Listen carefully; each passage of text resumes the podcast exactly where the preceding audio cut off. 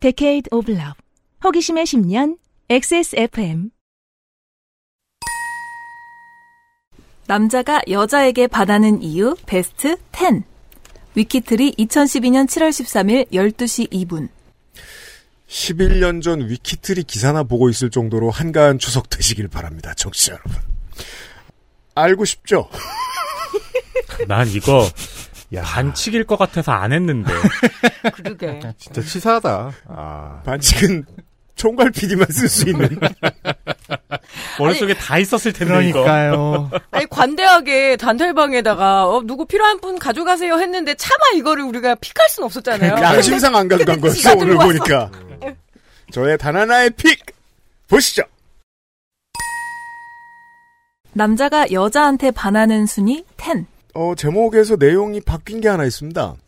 제목에서는 여자에게로 시작했는데, 여기선 여자한테죠. 이게 블로그급에서 퍼온 그림을 알 수 있습니다. 보죠. 결국 결론은 하나. 예뻐야. 그러면 열 가지가 왜 필요한 거예요? 뭐, 이렇게 예뻐야, 저렇게 예뻐야인가요? 비슷한 유머 하나 더. 똑똑한 여자가 예쁜 여자 못 당하고, 예쁜 여자가 시집 잘 간 여자 못 당하고, 시집 잘 간 여자가 자식 잘 둔 여자 못 당하고, 자식 잘 둔 여자가 건강한 여자 못 당하고, 건강한 여자도 세월을 못 당한다. 자, 한 문장으로 이것도 줄일 수 있죠. 모든 여자는 세월에 져요. 나 모, 졌잖아. 모든 모든 인간이 다 져요. 우리 지금 다 지고 있어. 그러니까. 그거를 이 정도의 귀납까지 필요한가요? 네. 이, 이 귀납에 나오는 소재들은 너무 해먹어도 여성 해모가 너무 해먹어도 너무 해먹어서 너무 옛날이에요. 이게 똑똑한 여자한테 겁내 맞아봐야 정신을 차리니까. 아, 그러니까 그렇죠. 난 하나 어. 더 붙이고 싶다. 다 필요 없고 돈 많은 여자를 못 당할 것이다. 아, 이러면서. 어 그렇죠. 돈 많은 사람이 없다. 네. 그게 이제 지금은 여성이 스스로 돈이 많다는 걸 인정하는 네. 세상인데 2012년도까지만 해도 그걸 인정을 못하고 시집 잘 간 여자가 그걸 음. 대체하는 거죠. 그리고 사실 이 유머가 이제 타겟으로 하는 대상은 다른 여자 다 치우고 똑똑한 여자를 뭐라고 하기 위한 목적으로 그죠. 만들어진 거잖아요. 아, 그렇겠네요. 네, 네. 맨 처음에 그거를 이 태클 걸기 위해서 시작한 거여가지고 네. 타겟이 딱 정해져 있는 겁니다. 그러면은 이 유머를 이 유머라고 하기도 좀 그런데 이 얘기를 그 끌어온 이 기사의 작자의 의도는 나는 똑똑하지 않고 나 역시 세월을 못 당했다잖아요. 음, 그렇고 그렇지. 그가 여성일 경우고 그건 그가 남성이라면 그냥 조금 더 상상하기가 네. 쉽고요. 자, 해시태그 보실까요? 해시태그 남자, 해시태그 여자, 해시태그 순위. 순위 없었잖아.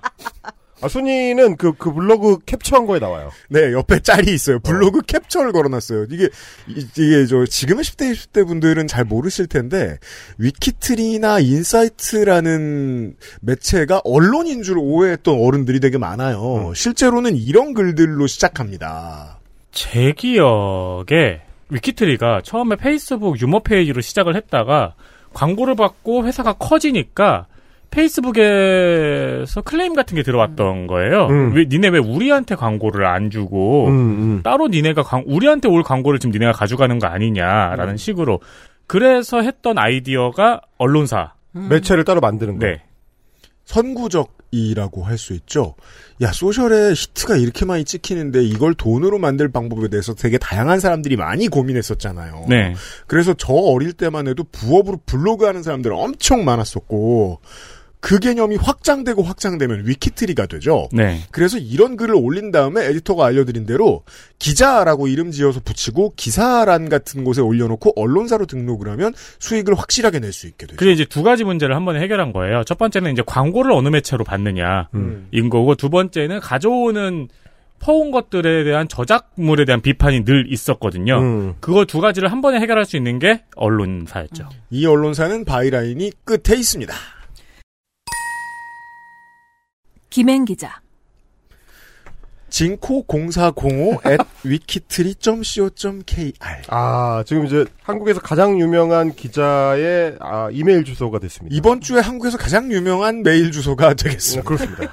GINKO0405 김행 여성가족부 장관 후보자의 어, 생일이 4월 5일입니다. 아, 뭔가 했네. 그러니까 모든 정보를 어렵게 알 수가 생각하면 아, 틀린다니까. 그럼요. 있어요. 이 행자가 아마 은행할 때 그 행자에다가 어, 은행. 예, 생일은 그래서 음. 진코. 4월 5일 다 모든 정보가 다 들어있는 아주 옛날식 아이디네요. 딱 제 급입니다. 이 사람이 그 좀 정말 대단하다고 생각한 게 언론사라고 차려서 이런 글 주워 섬기고 기자 이름 붙여서 올리는 걸 자기 손으로 계속했어요. 음. 이거 지금 제가 알려드린 진코 공사공호 있죠? 지금 보시면 2010년대 초반에 쉬지 않고 김행 기자가 쓴 기사들을 보실 수 있거든요. 엄청나게 나옵니다. 닉슨, 루퍼트, 머독, 도청의 무릎 꿇다. 무릎이 비읍 받침이에요. KBS는 언론 자유 위협. YS가 예언한 차기 대통령은 오세훈. 애완견엔 부가세, 식용견엔 면제. 개천서 용나는 사회, MB의 철학 부재. 어이? 김정일 연계 소문 이병철과 그들의 세 아들. 난 이게 제일 남편 팝니다 사정상 금매합니다. 그것도 어디서 퍼온 거지. 어, 펑 그리지. 아. 예. 이런 거 자기가 스스로 퍼오면서 매체를 차렸고 그 매체의 주식은 현재 주당 14만 원이죠. 엄청나네. 알려진 바에 의하면. 네. 수완이 좋네요. 예. 네. 예. 이렇게 컸습니다. 자, 이런 분이 이렇게 성공하는 시대를 살고 있습니다.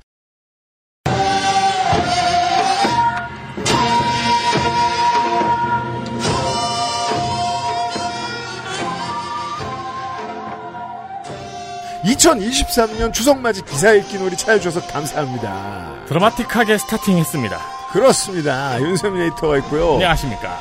정은정 농축산인이 앉아 있고요 네, 안녕하십니까. 농축산입니다. 네어 헬마 CEO가 있고요 안녕하세요. E CEO 할마입니다. 덕진이 있고요 네, 안녕하세요. 이 멤버에서 희망 없는 삼촌을 맡고 있습니다. 권희연 성우 결혼 아, 축하해요. 네, 축하합니다. 아, 축하할 일인지는. 와, 진짜 나쁜 사람. 아, 근데 그 해해는 근거가 있지. 이제 첫 명절을 치러야 돼요. 아, 네. 안녕하세요. 오랜만에 뵙습니다. 반갑습니다. 구건소의 현 권현성입니다. 광고 읽어주세요. 그것은 알기 싫다는 XS몰 하이파이 섹션, 용산의 아는 가게 컴스테이션, 장건강에 도움을 줄 수 있는 매일 매화, 모두의 삶을 지키는 공공온수노조 파업 캠페인에서 도와주고 있습니다. XSFM입니다.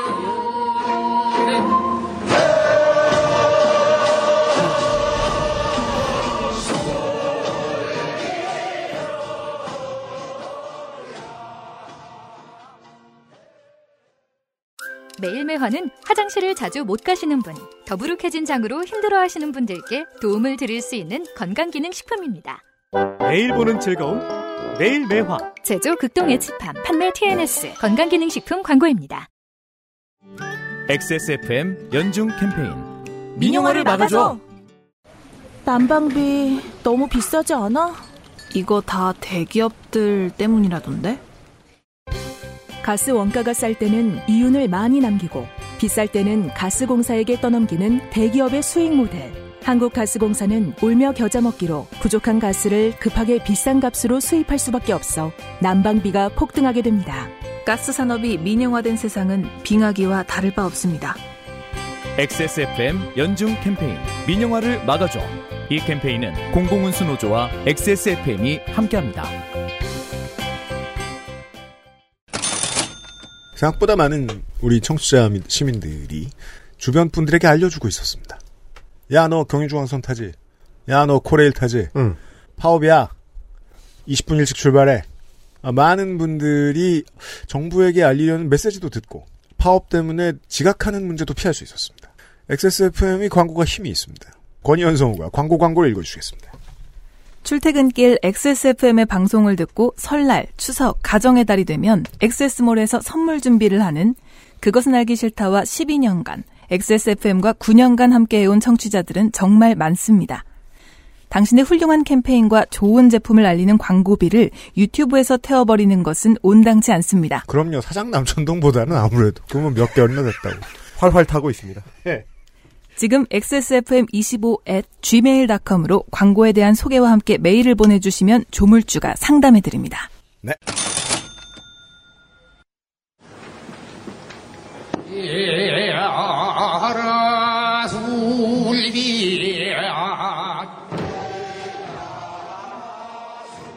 이번 추석의 두 번째 기사.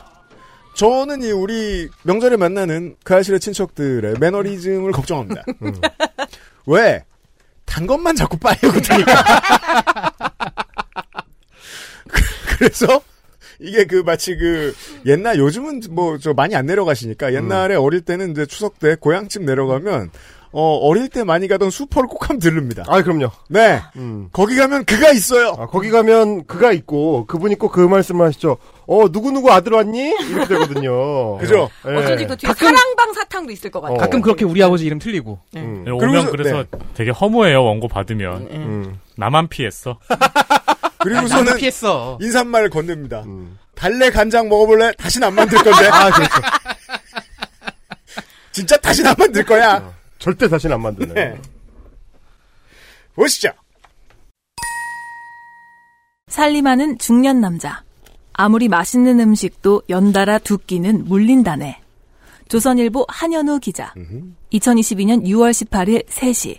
하지만 우리는 한여도에 물리지 않아요. 그렇습니다. 아, 매해 먹어도 찔리지 않아요. 명절, 물렸죠 어, 명절에 시골에 가면 이제 구멍가게를 시키고 계신 그 할아버지 같은 느낌. 아, 매 명절마다 만나다 보니까 이제 왠지 좀 아는 사람 같은. 네 그죠? 예. 그래서 이제 시골 가면 아랫목에 앉아서 야 너희 놈은 어 작은 아버지한테 인사도 똑바로 그렇죠. 안 하냐. 항상 투덜거리고 있는 분. 음. 어. 그 농촌에 전빵 음. 있잖아요. 그 전빵에 이렇게 한현우 기자 같은 할아버지가 계시는데 음. 막 계속 쳐다보고 있는 거예요. 음. 어, 저것들이 다른 데서 백화수복을 사올까봐. 야, 그 우리 애도 있어! 이러면서. 그래서 그거를 몰래 숨기고 간다는? 그렇죠, 그렇죠. 네. 너 명절 기사 읽기 때 다른 거 할 거야? 에, 낮잖아! 이러면서. 자식아. 어.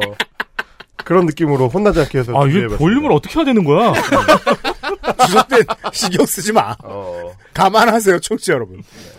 근데, 자, 네. 근데 이제 너무 달콤하기 때문에 사오지 않을 수 없습니다. 사랑반 캔디는 먹어줘야 마시기 때문에 네. 오픈을 해보겠습니다. 아니 오- 그 네. 아무것도 안 하면 음. 우리가 아무리 친한 친척이어도 할 게 없지 아니 고스톱 쳐야죠. 뭐 할 거야 그럼? 체스 예. 배울 겁니까 이제부터? 안 돼요. 근데 삼촌이 뭘 하잖아요 계속 쉬지 않으시니 저희도 안 들을 이유가 어, 없습니다. 내가 기억하기로 지난 설 때 아버지한테 딱이 맞았거든요. 네. 근데 이번 추석에 또 떠들어요 분명히. 자, 한현우 기자의 올해 메뉴를 보실까요? 유튜브에서 초간단 오이냉국 만드는 법이란 영상을 봤다. 일단 이 사람 유튜브 보게 하면 안 돼요. 유튜브입니다. 그, 죽을 때까지 기사 씁니다. 아 근데 어쩔 수 없어. 우리 아버지도 보시고 우리 할아버지도 보세요. 우리 아버지 봐요. 어. 네. 아, 이, 이번에 희생양은 오이예요?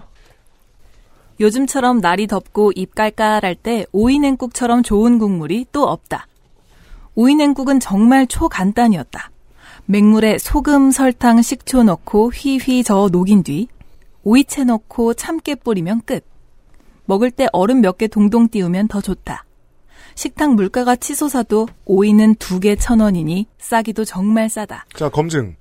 오이 두 개 천 원이에요? 아니에요. 올해 오이값 많이 비쌌습니다. 이거 작년부터 네. 강세. 봐요. 이거 2022년에 쓴 글이잖아요. 저는 이 15년 전부터 오이를 두 개 천 원에 사본 적이 없어요. 어. 그리고 이제 이런 사람들 특징이 있어요. 어. 음. 가끔씩 살림하는 사람 특징이 있어요. 소금, 설탕, 식초, 참깨는 하늘에서 떨어진 줄 알아요. 아 그렇죠. 내가 사야 되는 건데. 네. 아, 원래는- 그거는 그냥 늘 배급받아가지고 찬장에 있는 건 줄 알아요. 이거 어. 지하철역 앞 할머니한테 너무 가격을 많이 후려쳐서 샀나봐. 아이, 천 원! 이거 어. 천원 주고 도망갔나봐. 아. 어떻게 두 개 천 원, 이거 의심스럽고요? 그리고 사실 이제 오프닝으로 봤을 때는 굉장히 좀 깔끔하게 에, 시작을 하는 칼럼 같지만 제가 다 쳐낸 겁니다. 음. 네, 그렇죠. 제가 줄여달라고 부탁했습니다. 네. 원래 11줄짜리입니다. 이게 초반에 두 문단만 합치면 11줄짜리인데 아, 아, 냉국 찬양이? 냉국 찬양이 아닙니다. 일단 투덜거려야 돼요. 아. 네. 이분의 특징이죠. 그죠. 초간단 오이 냉국 만드는 법이라는 영상을 봤잖아요. 음. 그러면 어디서부터 투덜거리기 시작하냐면 과연 그죠? 초간단일까? 그죠? 간단하지 않다. 어, 간단하지 않다. 왜냐면 우리가 이제 달래간장에서 한번 맛을 봤잖아요. 간단하지 않다. 겁나 투덜거립니다. 아, 오이냉국 사실은 간단하지 않을 수 있다는 투덜거림을 다 쳐내고, 어, 제가 교정을 좀 봤더니 문장이 깔끔해졌습니다. 아니, 11줄을 어떻게 투덜대죠? 오이냉국 얘기하면서. 아, 그러면은 이재명 깠나요? 최종 편집을 헬마님이 하신 거군요. 아, 그렇죠, 그렇죠. 많이 줄였습니다 음. 어, 이번 명절. 제가 이제 줄인 다음에 다시 읽어보고 느낀 건데 아니 이 사람한테 논설위원회 월급을 주는 것보다는 나 나한테 프리랜서로 편집 비용을 주는 게 낫지 않을까? 오이 냉국에서 얼마나 다양해. 만약에 오이 미역 냉국이었으면 음. 한 22줄이 됐을 거예요. 미역을 불리고 자르, 자르고. 일단, 그렇죠, 그렇죠. 일단 불려야 된다는 걸 난생 처음 알았을 거고요. 어, 엄청 짜증냈겠죠. 불안, 불안한 거에 대해서. 근데 그 말 하고 있어요. 오이냉국은 정말 초간단이었다로 시작하는 그 두 번째 문단의 끝은 오이냉국도 제대로 만들려면 꽤 번거롭다예요. 어, 그렇다니까요. 이게 제가 다 쳐낸 겁니다. 그러니까 이렇게 불릴 걸 왜 말렸을까 이런 글을 만드셨겠죠. 내 이제 성격도 안 나. 이 할아버지. 아, 그리고 불렸어야 되는데. 한 아니. 12인분 불렸을 텐데. 그리고 매번 그 아이템은 유튜브에서 가져오면서 유튜브를 엄청 불씨랍니다. 어, 그런 어떤 특징을 갖고 계신. 아 맞다. 아, 이거- 할아버지한테 미역국 처음 끓이려고 그러면 20인분 불려요. 그렇죠. 그리고 이거 이, 이 심리 그거잖아요. 욕하면서 야구 보는 거. 맞아, 맞아. 유튜브 엄청 열심히 보시는 한현우 기자님의 이 기사 이어서 들어보시죠. 네. 오이냉국은 기름기 있는 반찬과 같이 먹어야 더 맛있다. 고등어 한 마리 굽고 갓 지은 밥과 오이냉국 한 사발을 식탁에 올렸다. 얼음 살살 헤치며 오이채와 냉국을 한 숟갈 떠먹으니 이야 소리가 절로 나왔다. 이처럼 간단하고 이만큼 저렴하면서 이렇게 맛있는 음식이 또 있을까? 아, 문장이 좋아요. 제가 항상 느끼지만 이분이 그 조선일보에 오래 살아남는 이유는 있습니다. 이게 잘 쓴 부분들은 굉장히 좀 깔끔하고 어, 그래, 맞아요. 잘 감겨요 또. 요거 묘사 저는 굉장히 마음에 들더라고요. 이게 청소년 청취자들을 위해서 반드시 알아두시면 좋을 것이 있습니다. 조선일보 칼럼식에 잘 쓰는 문장들이 있어요. 네. 사람들한테 쉽게 다가오고 친근하게 다가오게 만드는 호흡이 있어요. 이거 잘 쓰는 칼럼니스트 조선일보가 잘 갖다 씁니다. 이게 좋은 거예요. 중고등학교 때 교과서에 실린 칼럼하고 비슷한 문체예요. 음, 맞아요. 이제 잘 장망이 정돈, 깎던 노인. 잘 같은. 정돈돼 예. 있는. 그런 것의 특징이 있죠. 글을 쉽게 다가가겠어요. 네. 어, 맛있게 묘사하는 부분 이어서 들어보시죠. 올여름은 오이냉국으로 나겠구나 싶었다. 달지만 너무 달지 않고 시지만 너무 시지 않으며 짜지만 너무 짜지 않은 국물. 그리고 갓 벗겨낸 오이채는 아직 숨이 덜 죽어 사각사각 소리를 내며 씹혔다. 저는 물론 실생활에서 이런 사람들 을 만나면 좋아하지 않습니다. 왜요? 왜냐하면 금사빠기 때문이죠. 아 정확하게 짚었습니다. 네, 한입 먹고 이렇게 빨리 사랑에 빠지면 어떡해! 아, 여기에 일종의 인계철선이 숨어 있습니다. 아, 빠른 흥분. 아 그렇죠. 올, 올 여름은 오이냉국으로 나겠구나 싶었다. 이거 너무 성급하거든요 지금. 아니, 지금 한, 한입 먹고서. 아, 한입 먹었고 이 사람은 지금 올 여름에 오이냉국을 지금 처음 해본 거란 말이에요. 하자마자 올 여름은 오이냉국으로 끝. 아 너무 쉽게 단정. 제가 10살 때 치토스를 처음 먹었을 때 반응입니다. 나 평생 이것만 먹겠다. 이제 더 이상 안 사잖아요. 네. 먹다 토했거든요. 어. 그런 특징. 그래서 어, 한현우 문학의 어떤 진짜 중요한 특징은 문장이 좋기도 하지만 동시에 급발진, 급발진이다. 우리가 이제 달래 그저 뭐죠 그 간장, 달래 간장. 그때도 느꼈지만 급발진입니다. 급발진이야말로 한현우를 설명하는 데 있어서 가장 중요한 단어. 그리고 이제 그때 우리가 확인했던 것처럼 이 그라데이션 분노가 일어날 때 네. 이분을 계단식이죠. 어, 문장 안에서 말리기가 굉장히 어려워집니다. 아 이거 어떡하지라는 생각이 좀 들어요. 그래서 저는 이제 이 이후에는 거의 편집을 포기하게 되는데 그 못 말리거든요. 네. 게다가 이 사람이 조선일보 내에서는 논설위원이란 말이에요. 음. 누가 손을 대겠어. 컨트롤이 안 되는 거죠. 아, 이제 작가 비평이 가능해지는군요. 어, 말 중요해요. 그 데스크하고 저 교열팀에서 대기자 문장은 못 건드립니다. 아, 못 건드려요. 그렇죠. 예. 예, 언론인들한테 물어보면 예. 명백하게 단어가 틀리지 않는 이상은 못 건드리거든요. 네. 그러니까 뭐 명백한 오타가 아닌 이상. 그렇지. 그 대기자 문장 함부로 건드리면 승진 못한다고 생각하는 회사들도 있어요. 아. 네. 그 이제 패턴이 늘 있습니다. 일단 급발진이 좋은 쪽으로 급발진했다가 마지막에 드라이브를 이제 세게 거는 방식으로 이제 끝나잖아요.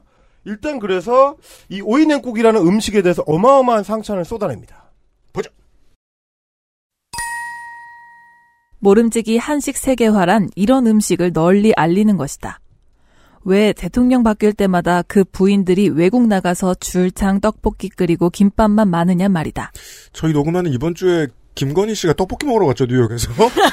만들지 않았죠. 지금까지 먹어본 떡볶이 중에 제일 맛있다고 했습니다. 뉴욕에서. 그러면 뉴욕이 좋은 거잖아요. 모든 영부인들이, 이러- 모든 영부인들이 다 이러진 않았잖아요. 어. 저도 북창동 순두부가 맛있었지만 그건 LA가 좋았던 거예요. 아이 그럼요. 내가 아는 서양의 오이 요리는 피클밖에 없는데 식견이 너무 어, 짧죠. 네. 네. 오이 샐러드도 있고. 그들에게 오이냉국 한 사발 마시게 하면 침을 줄줄 흘리며 한국행 비행기 티켓을 끊을 것이다. 아 오바 시작했죠 이제. 바이러스입니까? 아, 킹- 킹덤 바이러스입니까? 그럼 문제가 되지. 아, 그 오이 문제가 좀비지. 되죠. 그럼 어. 오이 좀비잖아. 음. 제가 무서워하는 게 이런 거예요. 음. 보통 금사빠는 곧 스토커 범죄자거든요. 아 그렇죠. 예. 어 시작하죠 이제. 나 처음 만났을 때 이러는 사람 있으면 당연히 도망가죠. 애프터는 없어요. 동방의 아름다운 대한민국, 나의 조국. 오이냉국의 나라에서 태어난 게 자랑스러워 두 사발이나 들이켰다. 자 국뽕을 국뽕을 한 사발 아니고 두세 발을 들이켰습니다. 오이 냉국뽕. 자, 시작하자마자 일단 두세 발 들이키고 시작합니다. 그리고 한식 세계의 미래를 어, 오이냉국에서 보는 이, 이 네. 급발진, 음. 이 금사빠.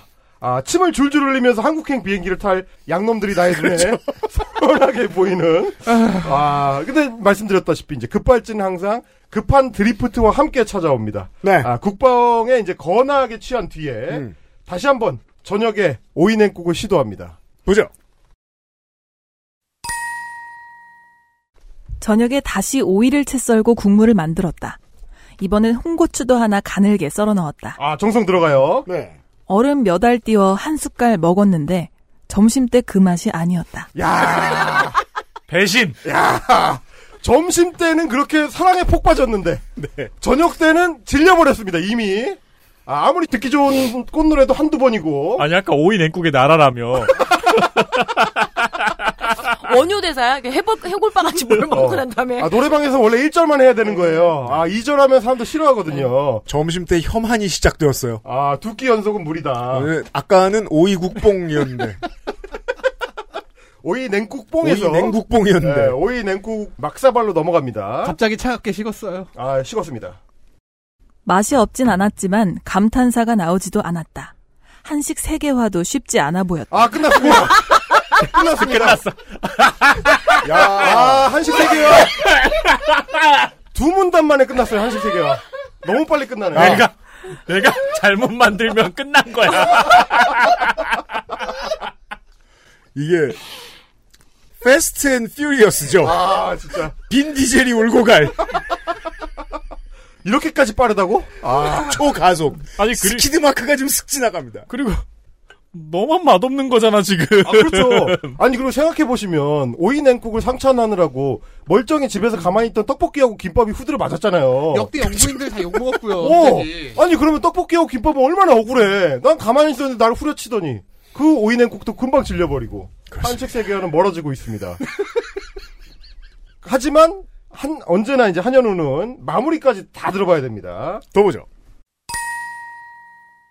역시 두 끼 연달아 먹고도 맛있는 음식이란 없는 모양이다. 알고 아. 이 있습니다. 사람 입 짧네. 어. 아, 그러니까 이게 그 직장 생활하는 아저씨들의 문제 중에 하나예요. 일요일에 이제 두 끼 집에서 먹죠? 투정불입니다. 아. 투정불입니다. 이거 점심 때 먹은 거잖아! 맞아 맞아. 아니 나 보통 국은 진짜 한꺼번에 끓여가지고 두세 끼씩 먹는 거잖아요. 예. 하지만 다른 거 해오라고! 아, 그리고- 싫다 이거죠. 그 뭐- 뭐랄까 메인이 달라야 돼요. 음. 아까 오이가 천 원이라고 한 것도 그렇고 지가 한 게 아닌가 봐 그럼. 아, 그 정도는 아니에요. 그런 그 정도는 걸까요? 아니에요. 그런 어. 걸까요? 아 그래도 이 칼럼 이름이 그리고 살림하는 남자인데. 또 하나 이상한 것 중에 이상하다기보다는 그냥 그 청취자 여러분들도 주변에 그런 사람들 있잖아요. 지가 잘못해놓고 그 음식을 싫어하는 놈들. 아, 그렇죠. 예. 그게 이제 살림하는 중년 남자라는 칼럼을 쭉 보다 보면 결론적으로 살림하는 중년 남자들은 시끄럽다예요. 하여튼 남들은 일상적이고 평상적으로 하는 걸 하면서 드럽게 투덜거려. 아 한현우 문학관의 특이한 점이죠. 결국 자기 자신을 혐오합니다. 아, 그렇죠. 예. 아니 평소에 좀 하고 살지. 저는 그래서 영화 트레인스포팅을 처음 볼 때 하지 않습니다. 자기 파괴를 해요 열심히. 예. 그렇죠. 아, 그리고 세계관을 이제 엿보고 있어요. 떡볶이와 김밥을 향해서 투덜거리던 방향을 좀 또 틀어서 마무리를 짓습니다. 들어보시죠. 냉국을 너무 많이 마셨더니 뜨끈한 된장국이 생각나는 저녁이었다. 아, 이제 하루 사이에 김밥, 떡볶이, 오이냉국을 돌아서 된장국으로 끝납니다. 아. 빠릅니다. 이 오늘 방송의 주안점은 이제 이런 겁니다.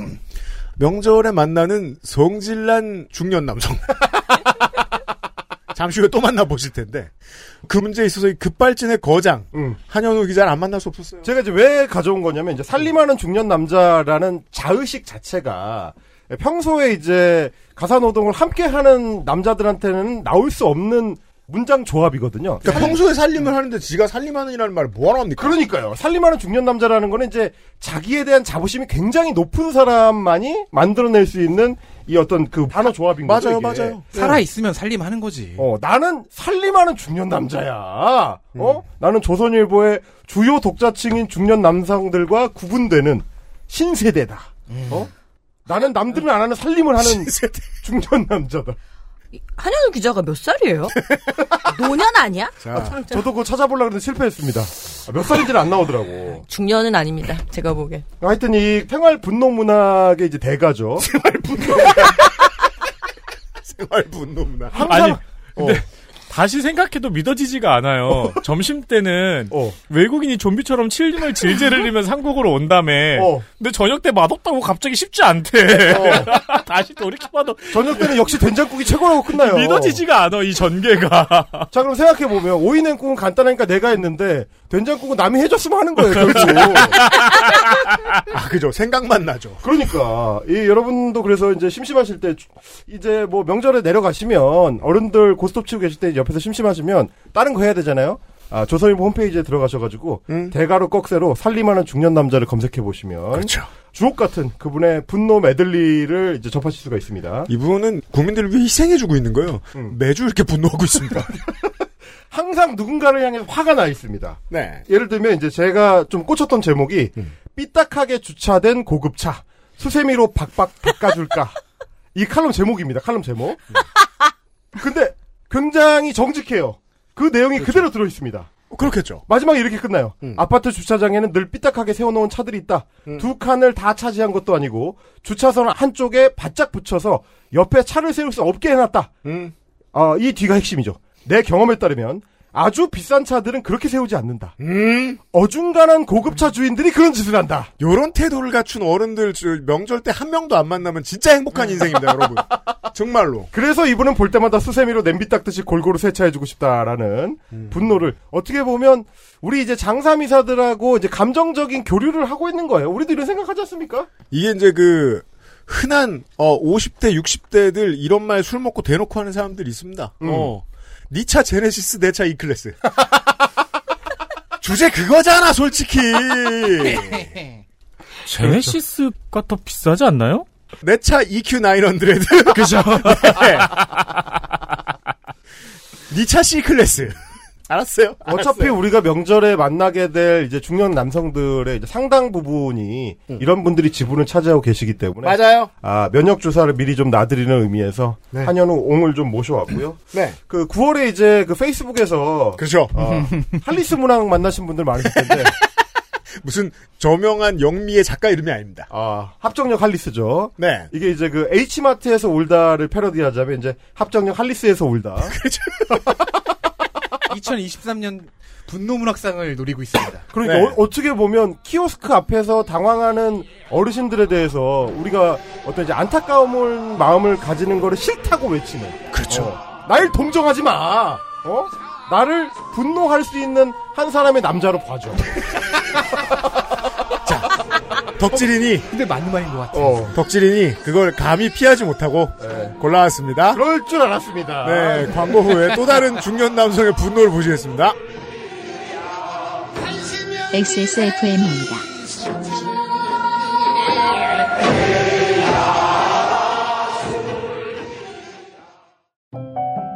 아름다운 디자인에서 만나는 동급 최강의 사운드 완벽한 스트리밍 압도적인 드라이버 유닛 남들과 다른 소리를 원한다면 바우어 앤 윌킨스 제프린 엑세스몰 하이파이 섹션 내장 그래픽을 갖춘 안정적인 CPU, GPU의 가장 적절한 메인보드. 하드디스크만 써본 분들은 상상조차 하기 힘든 속도의 M.2 SSD. 기능성과 디자인을 모두 충족하는 케이스까지 이달의 PC로 빠르게 구매하실 수 있습니다. 010-8279-5568. 원하시는 다른 어떤 사양도 대처할 수 있는 컴스테이션에 문의하셔도 좋습니다. 주식회사 컴스테이션 대한민국 모든 노조의 조합원, 과학노동자, 물류운송업계 관계자, 그도저도 아니면 올해의 시사 단어 카르텔에 관심을 가진 모든 청취자 여러분들을 위해 카르텔 후디를 초겨울에 출시할 예정입니다. 그렇습니다. 현재 스튜디오에 샘플이 나와 있죠? 걸려 있습니다. 아, 카르텔이구나. 네. 권희연성우 뒤에 보시면 이제 밤에만 반짝이는 리플렉티브 은색 버전도 있습니다. 오 예뻐요 예뻐요. 네, 저 폰토를 이제 직접 개발을 한 거예요. 그렇죠. 아 나는 저게 무슨 이렇게 옷의 장르인 줄 알았어요. 카르텔 뭐 이렇게 뭐 아하. 원피스 뭐 투피스 뭐 이런 거처럼 그래서 카르텔 우리 뭐야? 말하면서 그러니까 뭔가 다 카르텔이라고- 연결이 돼 있을 거라고 생각했어요. 그런 거는 카르텔이라고 안 하고 우주복이라고 하죠. 애기들 입는 우주복. 그리고 옷은 원래 한 벌이 연결이 되어 있어요. 그럼 원단은 이권이야? 그러니까 왜 모자부터 끈까지 해가지고 아예 이렇게 딱 그 합체된 그게 그런 아니고 느낌. 그냥 그러니까 우주복 후디고 아니면은- 음. 카르텔이라고 써 있습니다. 우주복 아니면 구속복이라고 하죠. 물론 지금 걱정되긴 해요. 교면 쫓겨 누가 저걸 사? 하는 생각이 들 때도 있습니다. 그래서 제가 봤을 때 저건 이제 집회용으로 어, 쏠쏠하게 쓸 수 있는 예, 집시법 위반으로 이제 체증할 때 제일 먼저 잡힐 겁니다. 위험하다. 그리고 영어로 대충 아무거나 적혀 있어도 사요 사람들. 그래서 대충 아무렇게나 카르텔이라고 적어 놓았습니다. 제 의견으로는 이미 늦지 않았을까 싶어요. 네, 이미 늦었어요. 이 디자인으로 가야 돼요. 옷 만드는데 3주 걸리는데 박스 만드는데 한 달이 넘게 걸렸어요. 네. 왜? 한 달 넘게 걸려요, 이제. 주문 넣었어요. 그래서 빠르면 11월 초에 나옵니다. 네. 왜냐면 이제 옷은 다 만들었는데 이제 박스 만들고 있어요. 그게 말이 되냐고. 벨비클럽장이 놀랬거든요. 박스값이 얼마인지 알려줬을 때 제가. 근데 제가 실수했어요. 어, 잘못 계산해서 제 벨비클럽장한테 박스값을 10분의 1로 알려줬어요. 음. 실제 박스값은 만 원입니다. 아이고야. 뭐 하시는 거예요? 그 다음번엔 박스는 못 만들 것 같아요. 박스만도 살 수 있나요? 불가능합니다. 왠지 그게 더 프리미엄이 있을 것 같아. 어, 왜 샤넬이나 그런데 박스만 팔잖아. 쇼핑백가리. 네. 야, 우리 고양이한테 주고 싶어. 자, 그래서 마음의 준비를 하세요. 네, 11월 초에 나옵니다. 집회 나갈 때 제격. 진짜 카르텔이 기승을 부리는 북중미 지역 일부는 구입과 착용에 유의하세요. 왜냐면 우리 LA의 나성인이 어, 우리 회사 후디를 되게 좋아하거든요. 네. 저도 가보고 알았어요. 캘리포니아의 날씨는 이게 되게 잘 어울리는 거예요. 음. 그 두꺼운 후디가 낮밤 다 괜찮아서 근데 이걸 거기서 입는 건 곤란하죠. 마약이라고 써놓고 다니는 거예요. 그죠. 특히 네. 뉴멕시코, 뭐 그렇죠. 음. 바하 캘리포니아 조심하세요. 알러브 코카인이라고 써놓고 다니는 거죠. 네. 카르텔 후디가 나옵니다.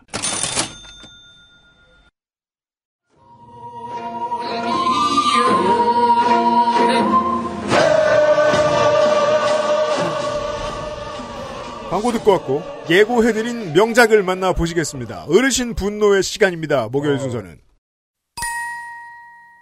할리스 커피 매장에서 벌어진 사건. 한 은퇴 교수의 격분. 최보식의 언론. 아 이거 언론이죠. 이게 언론사 이름입니다. 최보식의 언론이 조동근 명지대 명예교수. 오늘의 주인공 2023년 9월 17일 7시 31분. 수정 10시 18분. 네. 나름 히트작이라서 보신 분도 있을 수 있습니다. 이달 기사 핫백의 1위를 차지하고 있어요. 아 최고입니다. 일단 네. 최보식 씨는 조선일보 기자 출신이고 뭐 최보식이 언론이라는 이상한 사이트를 운영하지요. 네. 천공을 길어올린 그 단독 보도의 주인공입니다. 맞습니다. 음. 최보식의 언론은 로그인을 해야 기사 전문을 보여줘요. 근데 여러분 시사인하고 똑같아요. 이런데 가입하실 필요 없잖아요. 음. 그리고 제가 볼 때 그 이 기사가 조동근 명지대 명예교수의 페이스북 글을 그대로 긁어온 것 같아요. 음. 음. 그렇군요. 그리고 이 기사만 아니고 그런 글들이 꽤 많아요. 음. 그래서 저는 조동근 교수의 페이스북으로 가겠습니다. 좋아요. 히트한 것은 원전이거든요.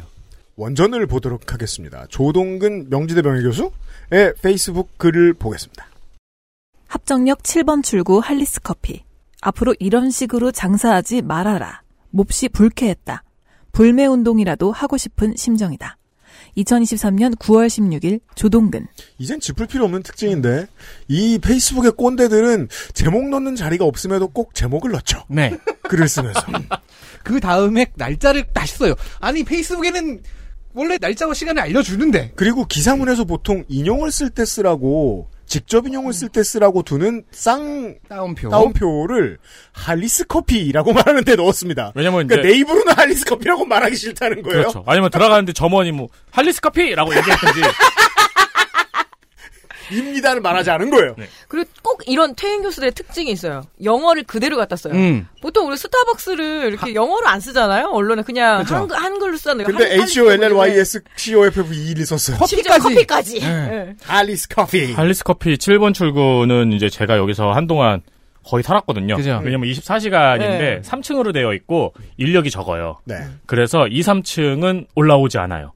3층은 거의 약간 무정부주의거든요. 그래서 실제로 그건 아직도 있으신지 모르겠네. 실제로 큰 맥을 들고 오신 분도 계셨어요. 아, 아예 음. 설치해놓고 맥 작업을 하는 거예요. 네네네. 맥북이 아니고 큰 맥이라 그래서 내가 빅맥 이렇게 부르는 아이맥, 아이맥, 아이맥. 아이맥을 실제로 들고 오시는 분도 있어요. 근데 커피숍 입장에선 빅맥이죠. 네. 그렇죠. 빅맥. 킨토시. 그 이제 거기 그러니까 프리랜서들의 천국이 된 게 3층까지는 점원이 거의 올라오지 않고 인력이 매우 적어서 너무 천국 아니에요? 진짜 승천하실 것 같은데 그런 분들? 그걸로 막 일하다가 의자 붙여놓고 자고 그래요. 뭐 카페가 진짜 공공성을 너무 뛰었네. 왜냐면 너무 힘든 거예요 거기서. 그래서 일하시는 거기 분들에게. 3층은 약간 쉘터였어요. 네. 아, 그렇구나. 저 거기서 밤을 맨날 샜거든요. 조동근 교수는 명지대에서 퇴임한 이후에 현재 바른사회 시민회의라는 단체에서 공동대표를 하고 있는 걸로 보이고요. 이투데이에도 칼럼 쓴 적이 있고 뉴데일리와 인터뷰도 한 적이 있고 대충 비슷한 매체들이에요. 특히 펜앤드마이크의 기사를 쓰고 펜앤마이크 그 유튜브에 출연을 하고 있는 준 언론인 나쁘게 해석하면 준 정치인입니다. 열심히 살고 있어요 요즘. 그래서 정확하게 9월 16일 토요일 오전 10시 17분에 준 언론인인 조동근 교수가 올린 페이스북 글의 전문을 읽어보도록 하겠습니다. 들어보시죠. 당일 2023년 9월 14일 고등학교 동기들과 옛 경의선 철도를 따라 제법 걸었다. 힙한데 놀러 가셨죠? 아 덕질인도 들고 왔죠. 이제는 안 힙한데. 아니 조동근 입장에서는 힙해요. 그러니까. 네. 어, 나름 힙한데 놀러 가셨죠. 이미 인스타를 20, 30대만 쓰는 건 아니니까. 고등학교를 졸업한 지 반세기가 넘다 보니 건강관리 차원에서 주기적으로 걷는다. 그날도 걸은 뒤 식사하고 근처에서 커피를 마셨다. 어? 근처가 아닌데? 이따 걸어서 합정역까지 온 거죠. 철길 따라서. 아 이게 아니 한 블럭이 떨어져 있는데 명절이니까 이런 거 알아두시면 좋아요. 10대, 20대 청취자 여러분. 원래 어르신들은 나 어렸을 때는 학교를 철원에서 부산까지 걸어 다녔다라고 말하는 사람들이에요. 그러려니 하세요. 근데 그들의 세계관은 그렇거든요. 그렇죠. 걸어서 5km가 먼 거리가 아니죠. 예. 합정역 7번 출구 근처 할리스 커피 매장이 문제였다. 참고로 할리스는 국산 브랜드다. 아유 굉장히 중요합니다. 그런데 국산 브랜드가 고개 갈기를 우습게 한다. 이게 원래는 무논리인데 이런 논리를 쓰는 어른들이 하도 많아서 한국인들에게는 좀 익숙하죠. 그러니까 국산 브랜드의 작은 따옴표로 강조를 했는데요. 음. 이 강조에서 어디 감히 국산 주제라는 맥락이 읽히죠. 실제로는 그게 동인입니다. 할리스 커피집을 갔는데 우리 이거 멋져. 할리스 커피. 계속 할리스와 커피는 영어 영문으로 쓰고 있어요. 알파벳으로 쓰고 있어요. 이거 어디에 붙여도 힙해지는데요? 스타벅스 집. 아, 커피빈 집. 우리 쪽 일행이 많아 자리를 잡는데 꽤 애를 먹었다. 겨우 자리를 잡고 주문을 하러 계산대로 내려갔는데 키오스크에서 주문하란다. 괄호 열고 키오스크라고 써 있습니다. 이거 왜 대문자로 쓴 거예요? 근데 키오스크. 아, 그 캡슐랑, 캡슐이라고 캡슐랑 생각했네. 눌려 있어가지고. 아. 하라는 대로 17잔을 주문했다. 키오스크에도 강조 따옴표를 썼습니다. 뭐, 어. 뭐에 화났는지 이미 알 수 있죠. 그렇죠. 할리스 커피 국산 브랜드 키오스크에 다운표를 썼습니다. 자, 하라는 대로라고 하면은 뭐 누가 시킨 거예요? 아, 그 키오스크가. 1인 1메뉴? 예. 예. 말은 또 잘 들으시네요. 음. 그 건의도 하나 봐요. 어떤 키오스크는 똑바로 안 해. 이거, 그거 AI로 이렇게 카메라 달려가지고, 야, 니네 17명 왔으니까 빨리 17잔 주문해. 어. 카드 다시 안 이러면서 넣어? 키오스크에서. 아니 이제 매장마다 다른데 이제 옛날처럼 이제 주문을 하러 가면은 음. 주문을 하러 오는 사람은 받아주고 키오스크를 쓸 수 있는 사람은 키오스크를 쓰게 내버려 두는 매장이 있고 네. 예. 어, 맞아요. 예, 주문을 하러 오는 사람한테 키오스크에서 부탁드립니다라고 하는 맞아요. 매장이 음. 있는데 후자였나 보네요. 아, 그래서 키오스크에서 주문하라는 대로 17잔을 네. 주문했다? 네, 네. 아, 그거는 우리 한국의 전 청취자 여러분 다 다들 보시잖아요. 키오스크에서 주문해 주세요라고 말하면 갑자기 표정이 일그러지는 할배들. 음, 어, 있죠, 있죠. 예, 그리고 가서 우물쭈물하면서 뒤줄이 점점 늘어납니다. 근데 보통 어. 풍경이잖아요. 요즘에는 이제 사람들이 그게 인식이 잘 돼 음. 있어가지고 저분들은 키오스크를 어려워한다는 게 그래서 곧잘 도와드립니다. 어. 맞아요. 네. 네. 먼저 가서 도와주는 사람도 있어요. 네. 보죠. 주문하고 진동배를 달라고 했더니 자기네 괄호 열고 할리스 걸어 닫고 는 여기, 여기는 또 한글로 썼어. 그런 게 없다고 핸드폰 번호를 입력하란다. 그러면 문자를 준다고 한다. 이 명칭 변경이 옛날 나플레옹 섬에서 탈출해가지고 돌아오는 거에 역순으로 할리스 커피 처음에 영어로 썼던 게 네. 할리스 아. 커피 집이 됐다가 할리스 커피 집 자기네까지 왔네요 이제 자기네는 그런 게 없다. 그리고 엄밀하게 말하면 지금 키오스크에 화난 건 아니었어요. 음. 키오스크는 제대로 썼어요. 그 다음이 문제였죠. 진동벨이 없어? 그죠. 그리하여 윤석열 대통령이 경으로 변합니다. 순간 왜 핸드폰 번호를 입력하라고 하지? 엄밀히 보면 핸드폰 번호는 개인정보이고 건물이 다른 것도 아니고 단지 층수만 다른데 왜 핸드폰으로 문자를 준다는 것인지 그리고 문자 메시지가 언제 올지도 모르니 기다리는 것도 피곤한 일이고 해서 진동벨 같은 것 없냐고 다시 물으니 그러면 커피를 다 만들 동안 옆에서 지켜보고 커피를 갖고 가라고 한다. 순간 화가 치밀었다. 전화번호 노출을 꺼리는 심리는 이해가 가요. 네, 네, 맞아요. 근데 갑자기 분노가 올라오는 걸 보니까 호르몬이나 분노 조절 문제가 좀 걱정이 되긴 합니다. 저는 솔직히 진지하게 그 문제도 걱정하거든요. 역정을 갑자기 잘 내는 할아버지들 물론 분노 조절 장애를 치유하는 방법은 있습니다. 어깨선이 55cm가 넘는 알바만 쓰면 돼요. 다만 그렇지 않는 경우에는 이분들 호르몬 문제가 있지 않나 실제로 많이 겪으실 거고 중년의 위기죠. 예. 다만 그 호르몬의 문제를 글로까지 옮겨 적는 경우는 드뭅니다. 아니 그리고 이게 조금 생각을 해보시면 이분 이제 경제학자 출신이라면서요. 네. 근데 생각을 해보시면 키오스크에 입력을 하면 키오스크하고 나와의 문제가 되는 건데 진동벨은 그 키오스크에서 뭐 이렇게 지급할 수 있는 게 아니잖아요. 그렇죠. 연 연동이 되기가 어려운 거라는 거는 그것까진 알기 아, 어려워. 요 아, 그것까진 알기 어렵다. 쳐. 예. 아 그리고 연동이 돼 있는 키오스크도 있거든요. 아 있어요. 네 옆에서 아주 어, 하나씩 가끔. 집어가는 것도 있어요. 투썸이 아마 그런 것 같아요. 네. 예. 그리고 여기에 그 불쾌함이 있는 거 내가 이렇게 키오스크도 잘 쓰는 남자인데 이런 거 있는 그렇죠, 거잖아요. 그렇죠. 내가 그런 영감까지는 음. 좀 표현이 아, 그렇고. 아까 한현으로 얘기하면 그러니까 살림하는 땡땡땡인데 네. 내가. 내가 이런 것 때문에 뭐 헷갈릴 그 어. 정도의 어, 그럼. 수준이 아니라고. 그냥 내가 내가 그냥 노땅이 아니고 커피 마시는 사람인데 그러니까 할리스에서. 어, 할리스에서 커피 마시는 연남동 센트럴 파크를 걸어서 지나온 고등학교 동창들과 여전히 걷기를 좋아하는 핫한 사람인데 쟤네들은 키오스크도 못 쓰는데 그럼. 그래서 내가 내려왔는데 그죠. 그것까지 듣지 않으면 저도 청소년들 그러실 것 같아요. 저도 그래요. 이해가 안 돼요. 앞에 다 이해해도 왜 화가 치밀었는지까지는 입감이 전혀 안 돼요. 그런데 이대로 계속 패스트 앤 퓨리였습니다. 더 보시죠. 이런 건방진 종업원이 있나. 겨우 참았다면서 참지 명수인 줄 알았네. 아, 그건 확실해요. 참았다는 말을 굳이 하는 사람은 못 참았습니다. 더 보죠. 커피 만들 동안 기다렸다 가져가라니. 그럼 네가 내리겠다는 거죠. 네가 감히 커피를 만들어? 이런 건방진 바리스타. 네. 할리스 커피. 여기서 다시 다시 영문으로 쓰고 있습니다. 아, 아, 여기 점, 점점이 너무 웃기다. 점점이. 아, 점점. 할리스 커피. 여운이 그렇죠. 지금부터 너에게 협박을 아 하겠다는 이거는 이거는 권현성우의 어빌리티입니다. 그럼요. 고마워요. 당신들 간이 배 바깥으로 나온 것 아니냐고. 이게 명칭이 또 한 번 격하했어요. 당신들. 당신들로 왔어요. 제가 이게. 얘기했잖아. 윤석열에서 경이 됐다고. 아, 그러면 이건 약간 문장이 이게 예스러운 거라고 해야 되나? 당신들 간이 배 밖으로 나온 건 아니야! 이것도 아니고, 음. 당신들 간이 배 밖으로 나온 것 아니냐고! 이러는 아니냐고! 건가? 아, 이렇게 되는 거군요. 예. 죠 근데 그렇게 읽어보지 않죠?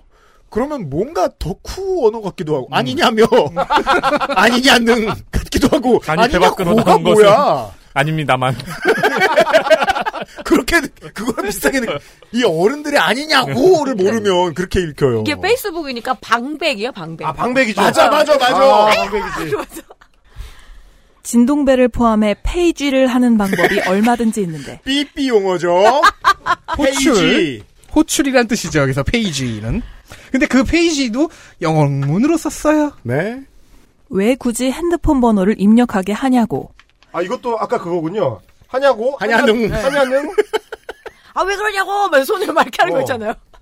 그리고 고객에게 핸드폰 번호 입력하기 싫으면 기다렸다 가져가라고? 이것도 논리를 이해할 수 없습니다. 기다렸다 가져가지 않으면 어떻게 해야 되는 거예요? 그러니까 3층 3층으로 모시러 와야 되는 거죠. 야. 그쵸? 아니, 진동벨을 달라는 것 같은데, 어. 진동벨, 그니까 진동벨도 겨우 적응한 거죠. 맞아요, 맞아요. 그리고 본질적으로 진동벨 갖고 다시 올라갔다가 그 위에서 기다리는 네. 거잖아요. 아니, 근데 이게 이제 할리스가, 그, 나는 그게 이해가 안 되는 게, 할리스 같은 경우에는 그 계단 때문에 사람들이 진동벨을 들고 안 올라가요. 그러니까요. 저도 네, 그게 이해가 안 네, 가요. 그냥 일찍에 서 있어요. 그러니까 음. 진동벨을 들어도 기다린다고. 아 참. 그리고 핸드폰 번호 입력하기 싫으면 다 저도 그냥 항상 이렇게 기다렸다 그냥 그럼 만약 가지고 2층이나 올라가거든요. 3층에 만약에 자리를 잡은 거면은 진동벨 들고 올라갔다 내려와야 되잖아요. 더 힘들잖아. 근데 아마 그건 있을 거야. 17잔이었잖아요. 근데 지금 혼자 내려온 거야. 아. 그건 있을 거예요. 진심 한 가지를 일부러 계속 끝까지 말 안 하거든요. 내가 30년 전에 보던 다방은 이렇지 않았다라는 말. 문화지체를 겪고 있다는 말. 저는 문화지체가 나쁘지 않다고 생각합니다. 왜냐하면 빨리 바뀌니까요. 그 네. 근데 그럼 그냥 그렇게 말이라도 하고 혼나보든가. 그 저는 이게 좀 비겁하다고 생각해요. 이거는 우리가 이제 인터넷 커뮤니티에서 아르바이트생들이라든가 DC에서 이제 그 편의점 갤러리 같은 데서 보는 인건비가 비싼 세상에 대한 적응이 덜 되는 맞아요, 거죠. 맞아요, 맞아요. 네. 맞아요, 맞아요. 그리고 보통 자기를 표현할 때 그냥 손님에게 이 정도인데 고객이라는 말까지 쓰는 거 보면 그러니까요. 그러니까 평소의 모든 그 기본 행실 혹은 이제 그러니까 의식이 드러나는 거죠. 음. 인건비가 저렴한 시대의 서비스에 익숙한 거죠. 점포의 운영 정책을 받아들이기 싫다고 했잖아요. 그래서 점포에서 직원이 대안을 마련해줬어요. 옆에서 기다리실래요? 그러니까 갑자기 니까짓게 감히 이 몸을 기다리게 하다니 건방지다로 받아들인 것 같잖아요. 그죠? 분노가 계속 치솟습니다. 그리고 건방지다란 말을 쓴다라는 것 자체가 보통 그냥 불친절이잖아요. 뭐 그, 이렇게, 뭐지, 우리가 보통 소비를 할 때 쓸 수 있는 최대의 말이. 근데 이걸 건방지다라고 하니까 벌써 뭐. 건방지다도 예. 낮게 표현한 거고 간이 배 바깥으로 나왔다 나온 거냐고 지금 얘기하고 있잖아요. 음, 그러네. 이런 건방진 종업원이 있나라는 워딩이 있었구나. 예. 음. 네. 건방지다 간이 배 밖으로 나왔다. 이건 음. 그나마 굉장히 이제 힘들죠. 이 분노의 이유 중에 하나는 우리가 무려 17잔이나 커피를 사줬는데 맞아, 맞아, 맞아, 맞아. 제일 싫은 손, 제일 싫은 손님이죠. 맞아. 하지 카페에서 않았냐고! 이렇게 17명씩이나 오는 거. 그리고 저는 언론인이 쓴 건방지다는 말 제가 평생 기억나는 딱 하나의 사례가 있었는데 한참 촛불 집회 때 조갑재 기자가 아시아나 호텔하고 조선일보사 앞에서 계란을 던지는 시민들에 대해서 이런 건방진다는 제목을 쓴 글을 음. 쓴 걸 제가 봤던 기억이 나요. 그런 뉘앙스로 읽히죠. 나 교수인데. 예. 이게 아까는 한현우 기자가 어디서 어디로 갔죠? 오인 냉국봉에서 혐한으로 갔잖아요? 그렇죠. 어, 이분의 속도도 장난 아닙니다. 드리프트 계속 보죠. 이 정도면 할리스. 불매운동해야 한다. 분노가 계속 튀고 있습니다. 아. 커피 왜 뺐어? 갑자기? 계단식 분노죠. 그러니까 너무 귀찮아, 이제. 그냥 근데 명예로운 이름을 저는 이제 이걸 게- 그 그라데이션이라고 부르지 않기로 했어요. 계단식이에요. 아, 계속 뛰어요. 올라가는 거군요. 가다가 푹 튀고 가다가 푹 튑니다. 네. 소비자들이 말은 안 하지만 할리스가 토종 브랜드라 이용하는데 은혜를 원수로 갚지 않고서야 종업원이 이따위 식으로 고객에게 말해도 되냔 말이다. 여기서 이미 계급 의식이 드러나죠. 그리고 할리스가 토종 브랜드라 이용하는 데는 왜 쌍따옴표를 찍었을까요? 저는 근처에 탐탐이 없어 가는 건데.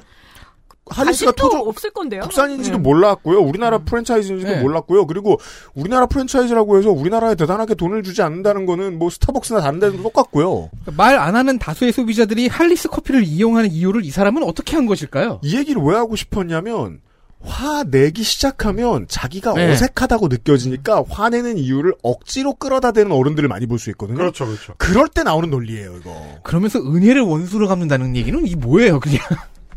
돈 내고 커피 받아가는 거지. 프로스펙스를 신고 있었겠죠? 그랬길 바래.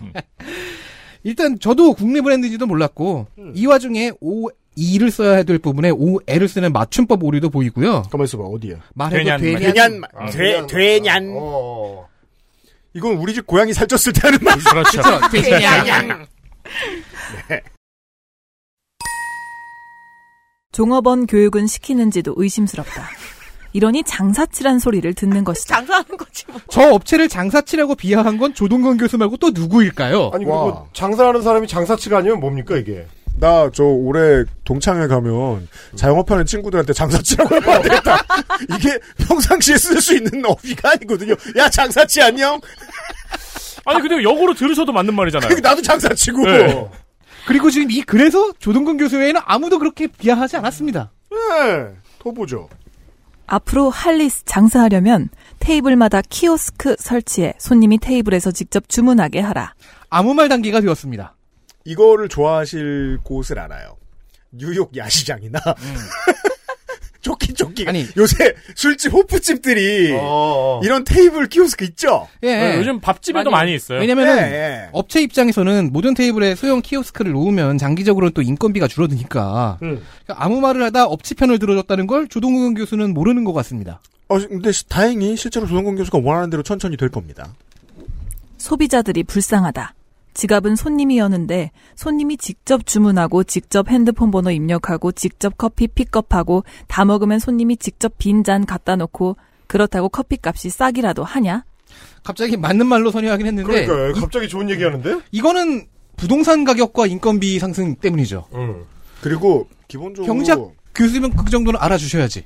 맥도널다이제이션이라고 가르치잖아요. 이거를 인건비로 할 수 있었던 일들을 인건비를 똑같이 주거나 덜 주기로 하면서 점점 더 고객이 일을 하게 되는 상황. 그걸 맥도날드가 선도했으니까. 결국 자본주의에 계속 기름을 갖다 붓는 경제학자들이 한 짓이에요. 그 중에는 본인이 있어요. 그리고 이건 지금까지의 논점 진동벨 왜 안 좋아보다 음. 훨씬 큰 주제로 뛴 겁니다. 아 그렇죠. 네. 본질적인 문제. 사실상 논점 흐리기예요 이건 음. 물타기죠. 네. 이렇게 글이 마무리가 됩니다. 그렇죠. 이거는 굉장히 중요한 철학을 이제 보여주고 있는 거잖아요. 자본주의는 결과적으로 소비자에게 불리하게 돌아간다. 그렇지. 네, 대기업 결과적으로 이제 대기업에 맞는 음, 식으로 소비자가 익숙해지게 된다라는 굉장히 중요한 철학을 네. 어, 지금 어. 노동자 착취를 넘어서 소비자 착취로 넘어가게 그렇죠. 된다. 네, 아, 갑- 이런 예. 문제 제기. 갑자기 꺼낸 거네요. 화내다 말고 자신의 삼인주의적인 특성을 발견해 버렸어요. 그냥 아무 말 하다가 나, 나온 건데 음.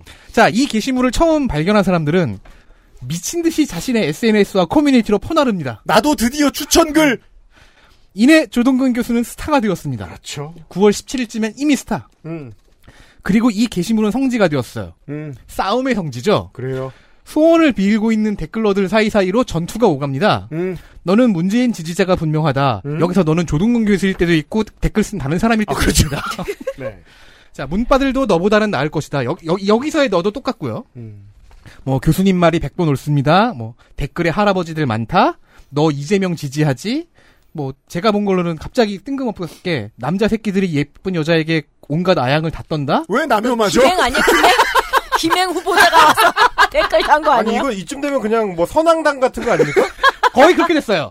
그리고 할리스가 종북인 것 김행은 같다. 아까 봤잖아. 남자들은 다 세월에 지게 돼 있어요.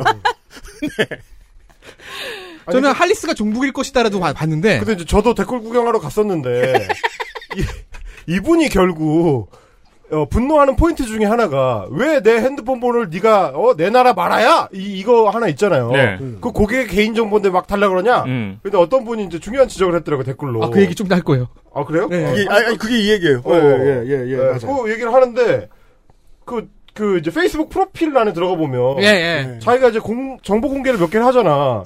근데 캡처를 해놨는데 거주지 서울, 출신지 서울, 핸드폰 번호 010 땡땡땡땡땡땡. 써, 아, 지가 써놨어. 자기가 다 써놨어. 아, 그러면 이거는 알려 그래서 화가 난 게 아니고 이미 알려주지 않았느냐. 내 페이스북에 가봐. 나 유명한데. 아니 별게 다 있어요. 생일 1953년 5월 25일. You should know my number. 어 결혼 연애 상태 기혼. 자기가 다 공개해놓고. 그래서 저도 그 댓글들을 봤거든요. 그렇게 초기 댓글이에요. 굉장히 앞쪽에 있어요. 제가 댓글이 하도 재밌어서 다 봤거든요. 막 그러면서 옆에 그조 교수의 친구 중에서 우리 공화당 인지현 씨 보이고. 아, 음. 아 좋아. 우리 고동화다. 아 그러니까 이 글은 원래 할리스 커피 카운터에다가 자기 핸드폰 번호 주기 싫어서 그 개인 정보라고 분노한 게 시작이었는데 페이스북 정보란에 자기 핸드폰 번호를 올려놨는데 지금은 지웠습니다. 하지만 이미 많은 분들이 알고 그러니까 있어. 누가 핸드폰 번호를 정보란에 썼잖아요라고 지적을 하니까 그때 부랴부랴 지운 거예요. 분명히 심심한 사람들이 문자 보낸다. 커피 준비되었습니다. 문자 보내고 요새 하는 거 뭐 있지? 똑똑 나 할리스 커피야. 문 좀 열어봐. 새벽에는 커피가 안 오는 줄 알지. 똑똑. 그런 식으로 신나게 놀았어요, 사람들이. 현재 공유 267회 댓글 960개가 쌓여 있고요. 네. 679명이 좋아요 내지는 웃겨요, 뭐 화나요 등등을 눌러놨습니다. 네. 아무튼 그래서 조동근 교수의 소개와 정보를 봅니다. 음. 서울 태생, 음. 서울 사대부고와 서울대 졸업, 음. 전공은 건축공학과 경제학. 공부도 많이 했어요. 신시내티 대학에서 경제학. 석사인지 박사인지는 안 써놨고 지금도 서울 삽니다. 명지대 경제학과에서 2018년 8월 31일에 정년 퇴임했네요. 음. 그럼 박사겠네요. 음, 나이도 많아요. 앞서 언급했듯이 퇴임해서 명예 교수가 된 후에 여기저기 글을 쓰는데 그중 하나가 펜앤드 마이크. 펜앤 마이크 좋죠. 그쪽 유튜브도 나가고요. 음. 조동근 교수가 작년 8월 말에 2022년 8월 말에 쓴 칼럼 제목을 잠깐 보겠습니다. 제목만 보죠. 조동근 칼럼 20%대 지지율 윤정부의 희망의 끈을 놓지 않아야 하는 이유. 아, 듣기만 해도 슬퍼요. 놓지 마세요. 예, 그 여러분. 어, 뭐 다 발견하셨을 텐데 이런 일관성이 있죠. 잠시 후에 또 윤석열 지- 이게 또 저는 이게 이게 재밌어요. 이 조동근 교수의 글에 사람들이 댓글 장난하고 있잖아요. 음. 정치 가지고 싸우고 댓글 장난 길어지면 정치 갖고 싸웁니다. 그러면 이름이 주로 문재인 이재명- 이재명이 등장하고 음. 윤석열 갖고는 안 싸웁니다. 관심이 없다는 음. 거예요. 네, 맞아요. 재밌게 만 그러니까 아니, 웃기게 만들 수가 없다는 거예요. 타격감이 없는 거예요. 네. 타격감이 없어요. 타격감이 없는 거예요. 그러니까 김건희는 무서워서 못 때리겠는데 윤석열은 때려봐야 재미가 없어 못 때려. 네. 그러니까 문재인 지지자한테 문재인을 욕하면은 지지자들이 엄청 열받아. 이재명 지지자한테 이재명을 욕하면은 이 지지자들이 엄청 열받아. 윤석열 지지자한테 윤석열을 욕하면 지지자들이 타격이 없어요. 수용. 혹은 지지자들이 안 들어. 알. 나 사실 지지 안 하는데. 그리고 지지율 조사를 갤럽에서 하면 1%쯤 올랐을 때 포털 뉴스 앞면에 나오죠. 그리고 뚝뚝 떨어질 때는 안 나옵니다. 어, 한 몇 주 동안 갤럽 조사를 못 봤는데 그러면 떨어지고 있는 거죠. 그래서 이번 가을 들어서 20%로 내려앉았던 적이 있었던 것도 모르세요. 음. 많은 분들이. 와. 네. 근데 조동근 교수도 그렇고 아까 한현우 기자도 그렇고 그 밑에 부하 직원 그리고 조동근 교수는 이제 밑에 그 대학원 조교들 진짜 힘들었을 것 같아요. 느낌에. 아우, 어, 아우, 아우. 생각만 해도 이 대학원생들 지도제자라고 그러잖아요. 그냥 스트레스만 네. 줬으면 말도 안 해. 엄청 딱 스타일이 보입니다. 이 공부 노동자들은 딱 감 오거든요. 이런 뭘 교수들. 요구했을지 알 수 네. 없어요. 그러니까 그냥 화내는 사람은 차라리 괜찮은데 왜 화가 났는지 앉혀놓고 설명하는 사람이 있어요. 나 대학교도 그런 교수님이 있었어. 네. 제가 제일 걱정하는 건 규율과 법에 맞지 않는 무리한 요구를 당연하게 할 사람처럼 보인다는 겁니다. 이런 사람은 다른 건 몰라도 교수나 하면 안 돼요. 진짜 지옥됩니다, 여러분, 연구실. 뭐 대학원생 생활을 해보면 이렇게 이제 성인이기도 하고 하니까 이제 교수들하고 밥을 먹으러 갈 때가 있어요 회식 그러면 이런 좀 그 어디로 튈지 모르는 교수 옆에 꼭 불쌍한 저 같은 대학원생을 앉혀요 전담 한 명 네. 어, 있어요. 감당하라고 어. 그러면 정말 예 그러다 이제 질리는 거죠 이제 학교 근데 생활을 세상이 진짜 신비로운 네. 게 그게 체질이 맞는 애가 한 명씩 있어요. 난 안 맞았는데 꼭 했어야 되는 목요일은 분노한 어르신 이야기들이에요. 광고 듣고 돌아오겠습니다. XSFM입니다.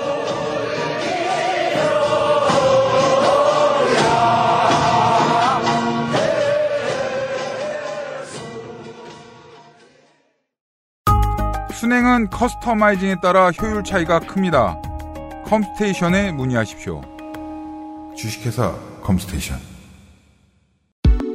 다양한 브랜드, 다양한 라인업. 소리가 궁금한 사람들에게 엑세스몰 하이파이 섹션. 오랜만이군 매화 그 안에서 참느라 고생이 많았네 얼마나 답답했겠어 3일 만에 밖에 나오니 한결 상쾌하네요. 그래서 그런지 더 크고 좋아 보이는군 그런데 어떻게 절 나오게 한 거죠? 몰라? 매일 매화 덕분이지 기능성을 인정받았다는 건 그런 거거든 아, 배변 활동을 원활하게 도와줄 수 있다는 그거? 앞으로 매일 만날 테니 기대하라고 상쾌한 하루의 시작. 매일 보는 즐거움. 매일 매화. 제조 극동 애치팜. 판매 TNS. 건강기능식품 광고입니다. 매일매일 광고를 잠깐 하고 가겠습니다. 권희연 성우가 도와주겠습니다. XSFM은 온라인 쇼핑몰이 구현할 수 없는 우회적인 애누리로 가득합니다. 날짜를 정해두고 하는 세일을 그 날짜가 지나도 귀찮으니 내버려둔다든가 하는 방식이 대표적입니다. 그죠? 사기죠, 이건? 매일매화의 추석 이벤트는 아직 종료하지 않았습니다. 추석은 갔는데요. 아직 종료하지 않았다는 거는 작년 추석으로부터 지금까지 종료되지 않았다는 거죠. 그럴 수도 아니 그렇진 않고 아니에요. 네, 네, 설날, 이번 설날부터? 추석. 아, 이번 추석? 네. 지금 추석 배송 끝났잖아요. 음. 아직도 하고 있어요. 매일매화 3 플러스 1 이벤트. 아침마다 상쾌하고 싶다면 매일매화를 먹고 한 가지만 기억해 주세요. 물을 많이 드세요. 액세스몰에 있는 매일매화 상세 페이지의 복용법을 참고하세요. 참고해주세요. 액세스몰에 매일매화가 있습니다. 약간 그라데이션 발랄 같은 게 있네요. 왜냐면 지금까지 그라데이션 분노했잖아.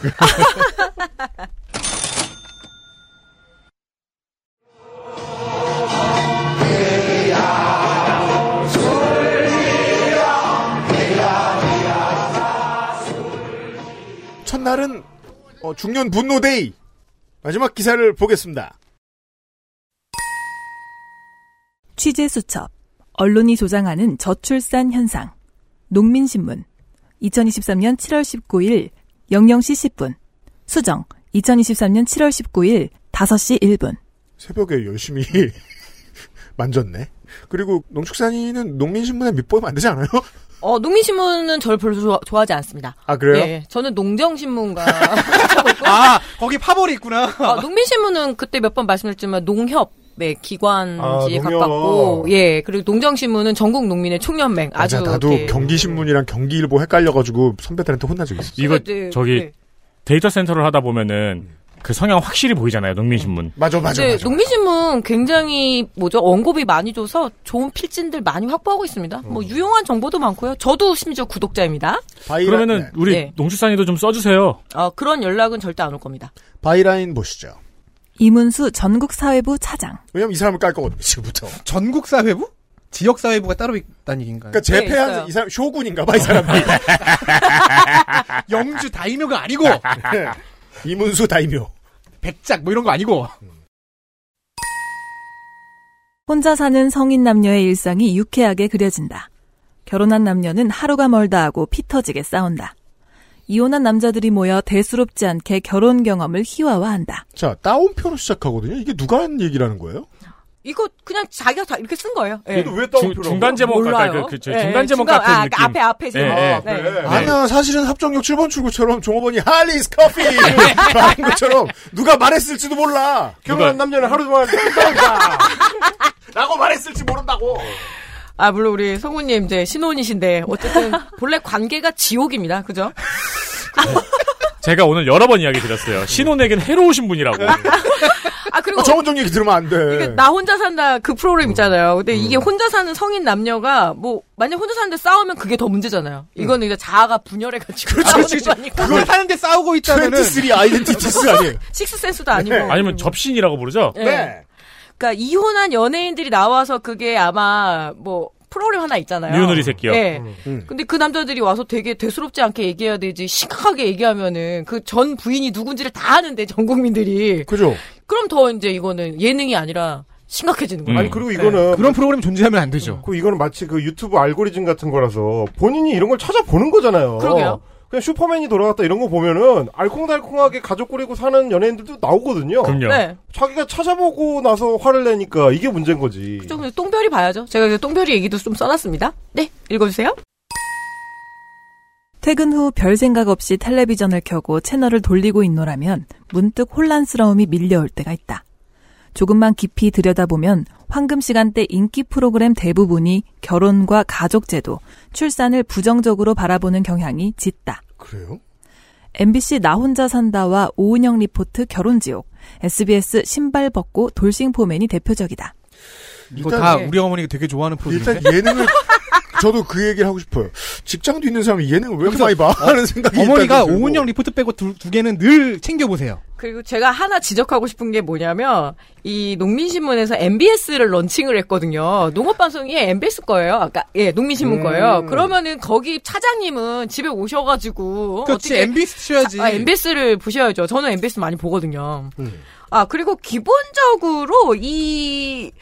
이 프로그램은 솔루션 프로그램이잖아요. 이 결혼 오은영 지옥이랑 리포 보신 네. 예, 그러니까 당연히 문제 있는 사람이 나오겠죠.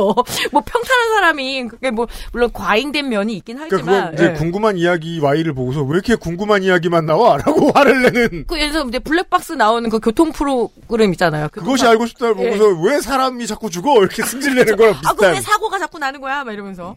만약에 잘 먹고 잘 사는 프로그램을 보고 싶다면은, 우리 헬마가 얘기한 것처럼 슈퍼맨이 돌아왔다. 이걸 음. 보셔야죠. 그리고 닭이 먼저냐 달걀이 먼저냐 저 사실 네. 왜 왜 황금 시간대에 이 프로그램들이 인기가 편성이 좋아. 되어 네. 있는가 사람들이 네. 그런 것을 원하니까 그리고 다, 이 비평적으로 제- 다시 또 접근을 해보면은 돌싱포맨과 오은영 리포트는 가족제도를 부정적으로 바라보는 게 아니라 가족제도를 다시 어, 복원하자라는 그러니까 유지하려고 하는 이데올로기가 들어가 상당히 있어요. 보수적인 프로그램 저는 생각을 네, 하거든요. 맞아요. 전 그 정도 아 그냥 찢어지지 왜 저렇게 살아 막 이렇게 드- 그 얘기가 돌싱 저절로 포맨에서 나오는데. 계속 나오는 게 혼자 살아서 짠한 그런 순간들 뭐 이런 것들을 예능적으로 만들어내거든요. 그런 건 다시 가족제도를 복원하자는 그런 얘기잖아요, 결국. 그리고 나 혼자 산다는 굉장히 MBC에서 인기 많은 그 예능인데 이건 뭐 부정적 요소를 드러내는 것도 아니고 그냥 그 혼자 사는 사람들의 뭐 찌질함, 너절함 이런 게 좀 콘셉트더라고요. 그리고 나 우리나라. 혼자 산다 매화 나오는 말이 아 올해는 결혼해야지인데 네. 네, 맞아요. 아, 그리고 이제 나 혼자 산다는 거기 고정 멤버들의 캐릭터 쇼가로 이제 변- 그 진화했어요, 이제는. 음. 아니, 네, 그리고 사실 이제 이 멘트들 정치인들 특히 보수 정당 정치인들이 맨날 하는 얘기거든요. 올해 초에도 나경원 어, 전 의원이 그 TV 보면 맨날 이렇게 비혼 조장 음. 정확히 얘기했죠. 딱이 정확히 얘기를 얘기했죠. 음. 했었습니다. 저는 요거를 좀 지적하고 싶은데 한 몇 달 전에 그런 얘기가 이제 트위터에서 좀 많이 돌아다니 리트윗 많이 탄 적이 있었어요. 스리생이 너무 밝기만 하고 정치적인 문제 전혀 안 간 언건들이나 이 PD가 음. 저는 그런 주장을 보고 되게 식겁했어요. 이거 사실 좌와우만 바뀌어 있지. 그렇지. 문화 컨텐츠더러 정치에 복속하라고 윽박 지르는 거거든요.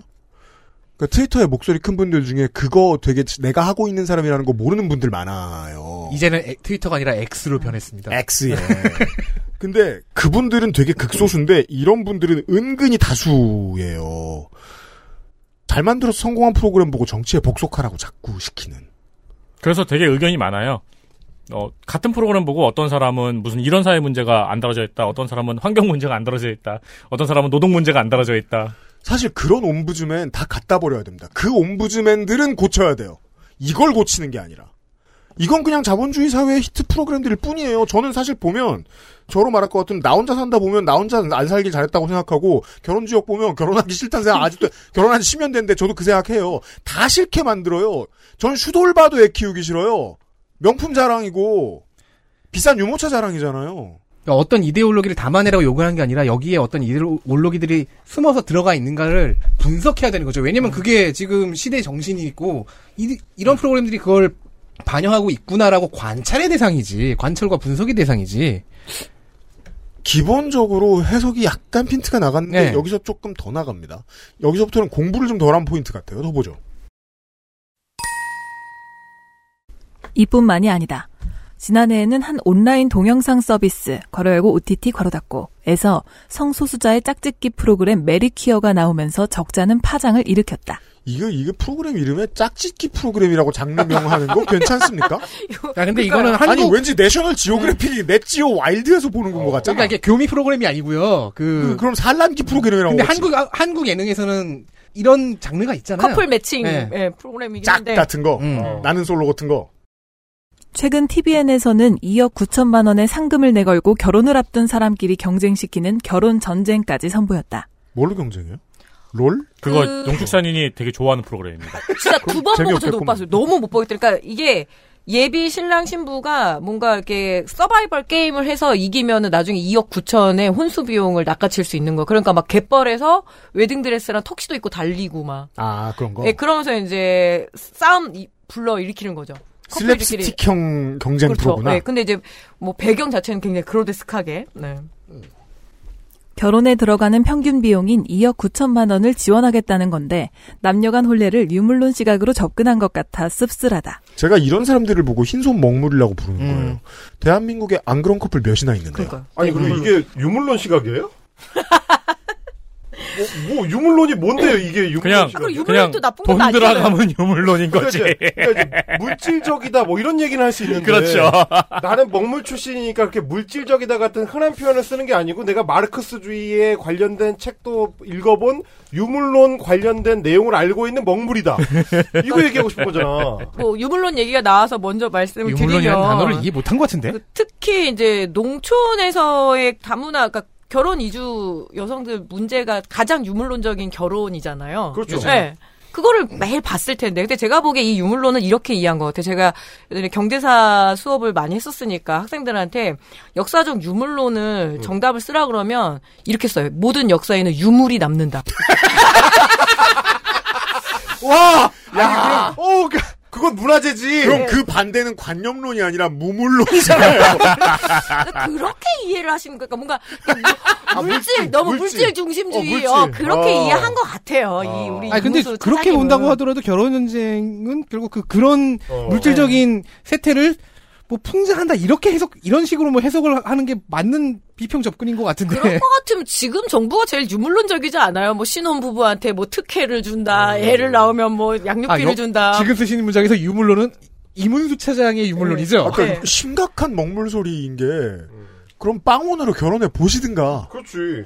그리고 메리퀴어는 짝짓기 프로그램이 아닙니다. 이미 짝인 커플들이 퀴어 커플들이 있는 거죠. 음. 그래서 보게 되면 여러 과정들을 맞닥뜨리는 그런 이야기예요. 그래서 다, 예, 아, 다 큐. 보지도 예. 않은 거네. 어, 예, 예. 다큐형이죠. 어. 그래서 그저 이제 기자는 아니 왜 정상 남녀들이 만나야 되는데 어 저렇게 이렇게 남자 남자 뭐 여자 여자 막 이렇게 만나가지고 왜 저러고 있어 그러니까 생각한 거죠. 음. 그리고 심지어 이건 웨이브의 웹 드라마거든요. 그래서 지상파나 종편의 잡대로 들이댈 수가 없어요. 아, 그, 아, 이게 리얼리티 예능이 아니고. 어, 드라마. 드라마예요? 뭐 아니요 드라마라기보다는 약간 다큐긴 한데 음, 다큐 형태예요. 네 다큐 형태이기는 한데 기본적으로 그냥 커플들이에요. 그래서 고민하는 거예요. 왜 우리는 혼인 신고를 할 수가 없지? 아, 우리가 생각한 것처럼 뭐, 네. 나는 솔로나 그런 이런 프로그램하고 게 조금 아니에요. 다른 네. 거네. 기존 커플들의 그냥 이 퀴어로서 이 나- 사- 여기서 살아가는 이야기를 담은 좀 서사성이 강한 어떤 거죠. 음. 사람들은 드라마나 영화도 정치에 복속시키려고 하죠. 이번 정권 들어선 더 하죠. 그래서 이게 뭐 바람을 피운 거다거나 뭐 남의 커플을 뺏어온다던가 그런 문제작이 아니라 음. 그냥 보통의 평범한 커플들의 어떤 자충 우돌기라고 보시면 됩니다. 예.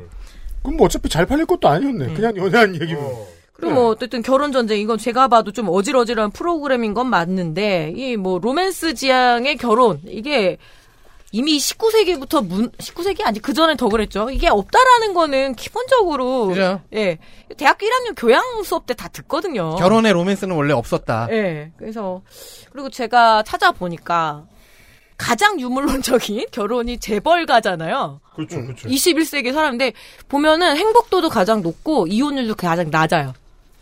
굳이 그 얘기까지 갈 필요는 없을 것 같은데. 아, 이거는 그냥 뭐 아, 여기 지금 신혼이신 분도 앉아 아, 계신데 조사가 있더라 이러면서 관계는 지옥입니다. 그렇죠. 타이는 지옥이다. 그래서 그런 것도 있더라. 예. 또 보죠. 기자가 프로 불편러 괄호 열고 전문적으로 뭐든지 불편해하는 사람 괄호 닫고 라서 그렇게 느끼는 걸까? 비단 아기 울음소리가 그치고 노인만 가득한 농촌을 자주 접하는 직업군이라서가 아니다. 다양한 인구 지표가 죄다 적신호인 상황에서 이런 예능이 달가올 리 없다. 뭐 저도 농촌에 돌아다니는 프로 불편러이긴 한데 기본적으로 노인들이 이런 프로그램 보진 않으실 것 같고요. 제가 보기에는 그쵸. 결혼적으로 보진 않으시겠죠? 예, 예, 예. 예. 그리고 농촌에서 왜 이게 노인만 봤지? 그런 생각은 좀 들어요. 그러니까 이 노인의 삶을 좀 보게 되면 나름대로 또 거기서 잘 지내시는 거거든요. 음. 그리고 중요한 통계가 있어요. 귀농 귀촌에 어느 정도 성공을 하고 정착을 하면 다자녀 가구로 전환을 많이 해요. 보통은요. 네. 그렇지. 네네네. 괜찮네요. 그러니까 어. 둘 낳다가 셋도 낳고 막 그러니까 다둥이 가정들이 겨- 보통 귀농귀촌 가족들한테 굉장히 업종과 많습니다. 커뮤니티의 특성이죠. 예, 음. 그렇죠. 네. 그래서 수도권보다 그러니까 증가율로 보자면 그 샘플들이 요새 나오거든요. 인구학에서. 음. 그러면 귀농귀촌을 좀 이렇게 전향적으로 잘 정착할 수 있게 하면 예, 이렇게 된다. 이건 전 이런- 세계 다 예, 마찬가지예요. 맞아요. 대도시일수록 아이들이 덜 낳게 돼 있어요. 네, 그렇게 진화하게 돼 도저히 있어요. 아이를 인간은. 낳을 수 있는 상황이 네. 아닌데 농촌은 정착만 하면 그러니까 조금 이제 예, 자리를 음. 잡으면 음. 그래서 결국에는 이 보고 싶은 것만 본 거죠. 그리고 인구 소멸론의 허수가 굉장히 최근 지적이 많이 되고 있습니다. 네. 지표는 적신호인 건 맞아요. 그렇다고 뭐 도시의 신호는 뭐 청신호인가요? 서울도 인구가 지금 줄어들고 있는 판에. 서울이 더 빨리 줄어들 예, 거라고. 그리고 현실적으로 지금 우리는 이제 인구가 줄어드는 나라로 전환이 됐고요. 예, 음. 그래서 이런 예능을 보는 것과 농촌의 고령화 문제는 굳이 찍어다 붙일 수 있는 요소는 아니다. 그렇죠. 오이냉국과 좀비 같은 거죠. 네, 맞아요. 이것의 그 논리적인 빈 부분은 아까 할리스 커피 때랑 똑같아요. 은혜를 원수로 갚는다는 말이 거기서 왜 나옵니까? 그러니까 어떤 때에는 어른들이 급발진을 했다는 걸 내가 느끼고 그게 어색해서 왜 우리 강아지가 이렇게 저기 멀리 있는 강아지 냄새 맡으러 뛰어갔다가 그 강아지가 쳐다보면 어색해서 빨리 다른 데로 돌거든요? 그런 드리프트의 느낌이에요. 왜 굳이 이런 어색한 논리를 갖다 붙일까? 자기가 화를 낸 게 실제로 어색한 일이라는 걸 알고 있어서는 아닐까? 저는 가장 좋게 보면 그렇게 봅니다. 2022년 합계 출산율 0.78이라는 숫자는 이제 소수점 아래 숫자까지 외울 정도가 됐다. 왜냐면 소수점 아래에만 숫자가 있으니까. 와, 그런 해석은.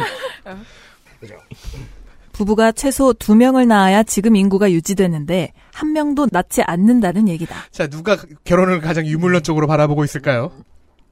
인구 1000명당 혼인 건수는 1995년 9.4건에서 지난해 3.7건으로 60%가량 쪼그라들었다. 2030년에는 모든 국민을 나이별로 줄 세웠을 때 딱 중간에 있는 사람의 나이, 즉 중위 연령이 50세가 될 것이라는 전망도 암담하다. 이걸 암담하다고 생각하는 사람들이 주로 5, 60대더라. 그, 그냥 예. 이게 현실인 게 그렇게 싫은가? 제가 내일 모레 50이잖아요? 예. 그래도 저는 생각해보면 이제 우리나라의 50대가 20, 한 30년 전에 50대하고는 완전 다른 거잖아요. 어, 굉장히 똘똘하고 뭐 체력도 좋고, 물론 제가 그렇다는 건 아니고. 예. 그래서 이 중혈농이 올라간다는 것 자체가 문제는 아닌 거고, 예. 어떻게 보면 예. 이제 우리 출산율이 너무 낮아지는 것 자체가 문제인 건 맞는데 네. 이게 어떤 뉴노멀의 상태로 전환되는 거잖아요. 한국이 좀 이제 속도가 빠르긴 하지만 다른 나라라고 해서 인구가 늘어나는 건 아닌 상태이기 때문에 그러니까요. 근데 거기에 적응할 수 있는 고민을 좀 해보자는 할 수 있는데 무슨 이게 유물론적으로다가 1 플러스 1은 2 이상이 돼야 된다. 이거야말로 좀 접근 방식이 잘못된 거죠. 그러니까요. 다른 건 몰라도 인구가 계속 늘어나야 한다는 정치인의 주장이 유물론적이 아니라고 생각할 수는 없습니다. 진짜 머테리얼리즘이에요. 왜냐하면 국가 경제에 복속할 존재로서만 보고 있는 게 1번이니까. 그리고 혼인신고 안 하고 같이 잘 지내는 커플들이 많을 거 아닙니까? 그러니까 그런 커플들에 대한 카운팅이 안 되는 것 뿐인 거지. 그래서 그러면 그 문제를 제대로 고쳐, 고쳐주든지. 많이 권고하잖아요. 국제기구에서도 야 한국 니네 진짜 이러면 안 돼. 그래서 뭐 예를 들어서 이제 소위 말하는 법적 관계가 아니어서도 아이가 태어나면 뭐 그냥 그 자녀처럼 이렇게 하고 이제 그렇게 해야지 니네도 될 거야 이런 이야기들 많이 하잖아요. 그러니까 그 뭐죠 파트너? 예. 음. 그러니까 실질적인 어떤 파트너와의 관계, 예를 들어 병원에서 뭐 보호자를 불렀는데 법적 관계가 아니면 뭔가 결정을 할 수가 없지만 뭐 의미 있는 판결도 나왔죠 얼마 전에 이 동성 커플. 이었는데 그 의료보험을 같이 해도 된다. 왜냐하면 사실 혼이니까. 그래서 뭐, 뭐 이제 상고가 들어가고 한다곤 하지만 사회는 변하고 있거든요.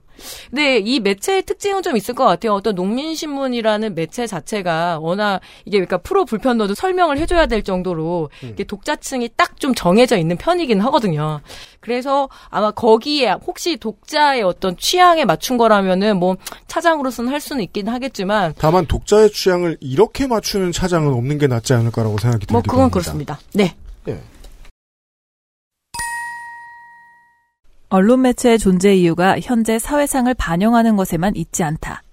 국가 백년 대계를 함께 고민하고 지속 가능한 사회로 나아갈 방향을 제시하는 역할이 더 크다. 이게 제일 큰 문제라고 제가 지적하는 네. 거예요. 엘리트주의네요? 왜 일본이 국가 100년 대계여야 되냐고요. 내가 애를 낳느냐 마느냐가. 그러니까 지금 엘리트주의고 민주주의 분조- 부정하네요. 그 언론인으로서 너무 자아가 웅장하고 비대합니다. 그죠? 아, 언론은 제가 보기엔 취재 잘하고 사실 잘 전달만 해도 예, 모든 역할을 다 하는 거거든요. 그래서 뭐 국가를 지금 설계주의자들이 너무 많았잖아요, 음. 그동안. 그것 때문에 문제가 더 많아진 거고. 정확히 그 멘탈을 네. 가지고 있어요. 좀 더 보죠. 역경을 딛고 결혼이라는 대사를 치른 신혼부부, 서사가 끊이질 않는 좌충우돌 다둥이네 가족, 문화 충격을 딛고 한국 사회에 안착한 다문화 가정을 황금 시간대에 편성해도 충분히 재미와 감동을 줄 수 있지 않을까? 다 있는데. 어, 그리고 예. 이, 런 식으로 이제 간섭하는 거를 이제 방송사에서는 편집권 침해라고 합니다. 네. 알아서 하는 거지 왜 니들이 와서 이래라 저래라 하는 거냐고요. 그리고 이런 프로그램 있잖아요. 되게 많이 문제작으로 논문도 많이 나와 있는 게 이 러브인 아시아. 이게 뭐 전 제대로 본 적이 없어가지고. 이게 그 외국인 그러니까 결혼 이주 여성이 와서 한국에서 뭐 남편이 뭐 사망을 했거나 여러 가지 어려움이 있는데 그거를 극복하고 음. 잘 이제 그 적응한 그런 프로그램이어서 굉장히 호도한다라는 그런 이야기도 상황을 많았고 호도한다는 지적을 많이 받는다고 음. 예 그러죠. 어. 그리고 또 E EBS에서 지금 다문화 고부열전 어, 우리 어머니 좋아하시는 거. 어, 예, 이거 아시죠? 어떤 음, 프로그램? 굉장히 오래된 프로그램이죠. 예, 그래서 이렇게 갈등 있는 고부가 있는 거예요. 그러니까 이주 여성들하고 그러면은 이 시어머니 주로 이제 시어머니죠. 시어머니하고 친정을 가보는 거야. 뭐 베트남이든 그럼 이제- 필리핀이든. 이제 시어머니가 문화 충격을 받죠. 어, 예. 그래서 아이고 우리 며느리가 이런 데서 살았구나 이러면서 막 3층짜리 대궐에서. 그러니까요. 그러니까 그래서 그런 프로그램들이 얼마나 그런 거야? 어, 가서 너무 가난해서 안타까워하는 게 아니고 네. 가면 보통 이렇게 어마어마한 아, 그래요? 부잣집. 그리고 진짜 유물론적인 결혼이잖아요. 물론 잘 지내는 커플들도 제 아는 형님들도 많이 계시지만 여성들이 훨씬 더 학력이 높은 경우도 많아요. 음. 그럼 그건 철저하게 한국에서 뭐 과수든 축산이든 좀 어떤 좀 현금이 좀 도는 업종일 경우에는 그렇고 근데 고령의 남성이고 굉장히 그 경지 규모가 적을 경우에는 또 거기에 맞춰서 이게 혼인 아. 시장이 만들어져 있거든요. 그래서 그런 프로그램들을 봐, 보고 만약 막 되게 아 우리나라가 되게 잘하고 있구나라고 생각한다라면 사장님은 다시 취재를 좀 다시 해보셔야죠. 그 지금 네. 얘기한 이- 이분이 열거한 이런 내용의 예능이나 드라마들 다 있는데 네. 자기가 안 찾아본 거죠. 그래서 이렇게 문화 충격을 딛고 안착한 다문화 가정은 굉장히 과잉 대표화 돼 음. 네, 있는 면이 있거든요. 그리고 제가 최근에 많이 주목하는 게 동행이라고 KBS 프로그램 있잖아요. 음, 거기서 보면은 엄마 쪽이 이제 이주 여성인 경우 되게 많아요.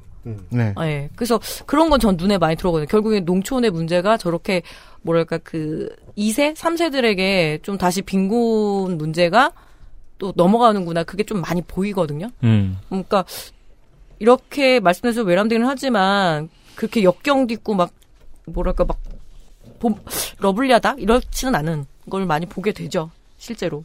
그렇게 보여줄 수 있을 만큼의 그런 환경이 아니다 현재는. 그렇죠. 그런데 음. 그거를 취재 과정에서 모를 리가 없었을 텐데 이 예. 양반들이 그걸 보여주자고 하고 모른 있으니까 지금. 척하는 거죠. 음. 모른 척하는 거죠. 음, 그리고는 어떻게든 아름답게 결론 지어보자.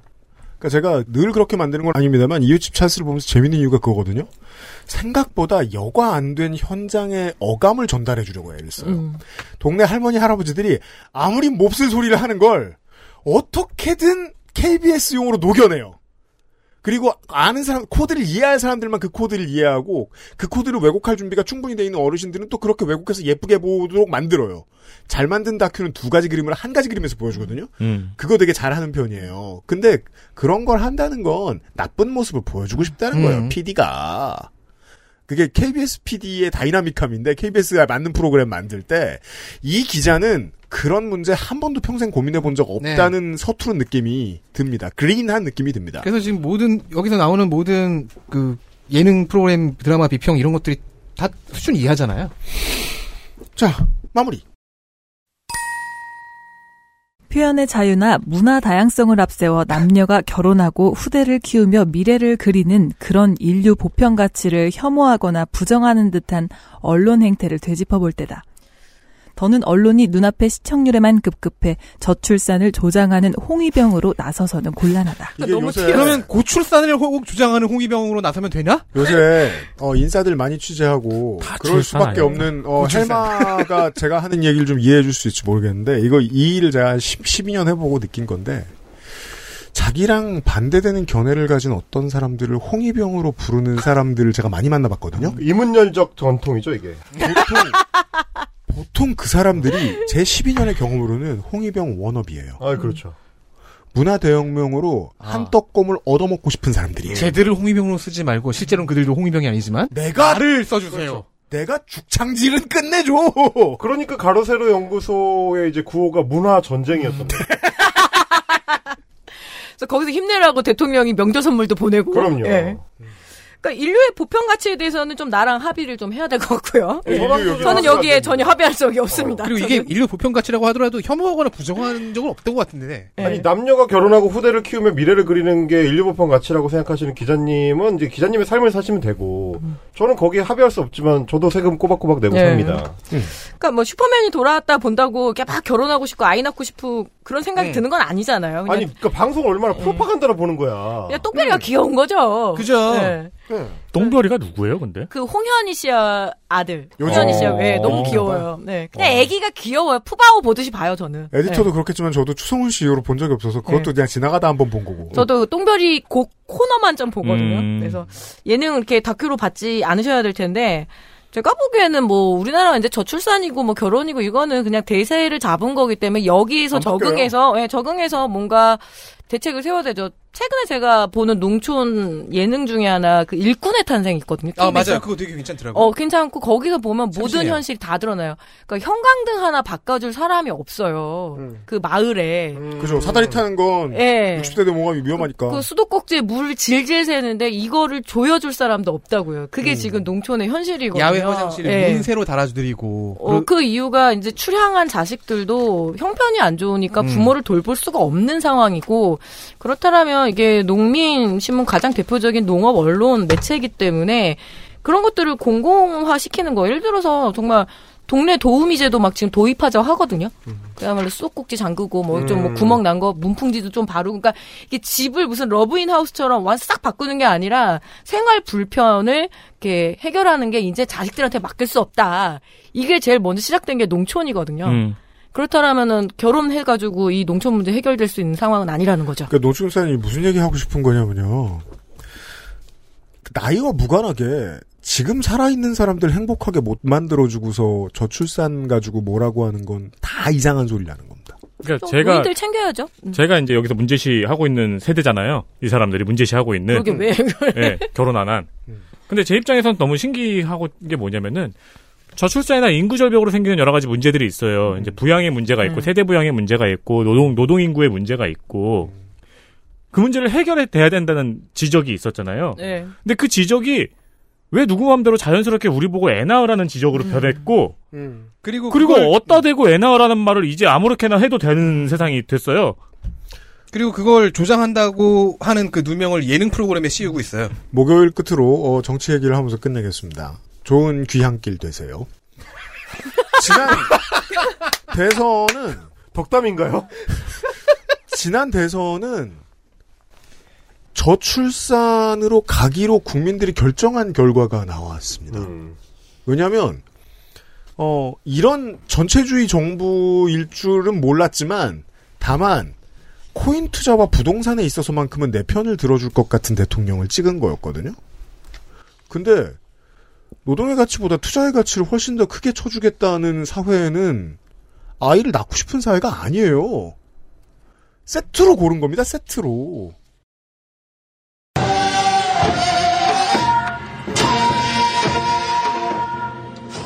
네, 화 안 느껴.